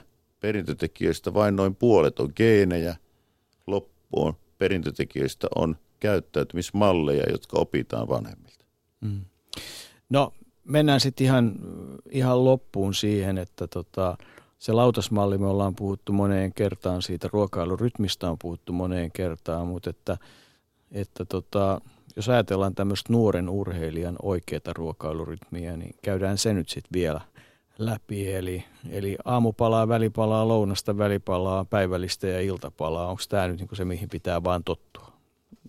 Kyllä se näin on, että, että, että kun on lukenut viime aikoina suomalaisten huipulla menestyneiden kansainvälisten – urheilijoiden, kuten esimerkiksi Jari Litmasen kirja, niin siinä useassa kohdassa Jari mainitsi sen, että kun muut lähti kartsalle tai muut lähti snagaarille, niin hän mietti, että jos mä lähden, mä en jaksa huomenna harjoitella, joten mä menin syömään kotiin äidin ruokaa ja nukkumaan ajoissa, että jaksan harjoitella.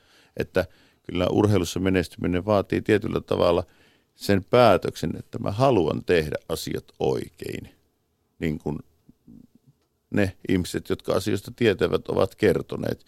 Ja, ja ne on sitten omia päätöksiä, että miten tekee. Mutta sekin pitää tehdä hymyssä suin ja ennen kaikkea syökää riittävästi. Hei, kiitos. Tämä oli Urheiluilta tänään. Kiitos Atte Uusinoka. Mukava kokemus olla täällä. Oli, oli. Kyllä, kyllä. Kiitoksia.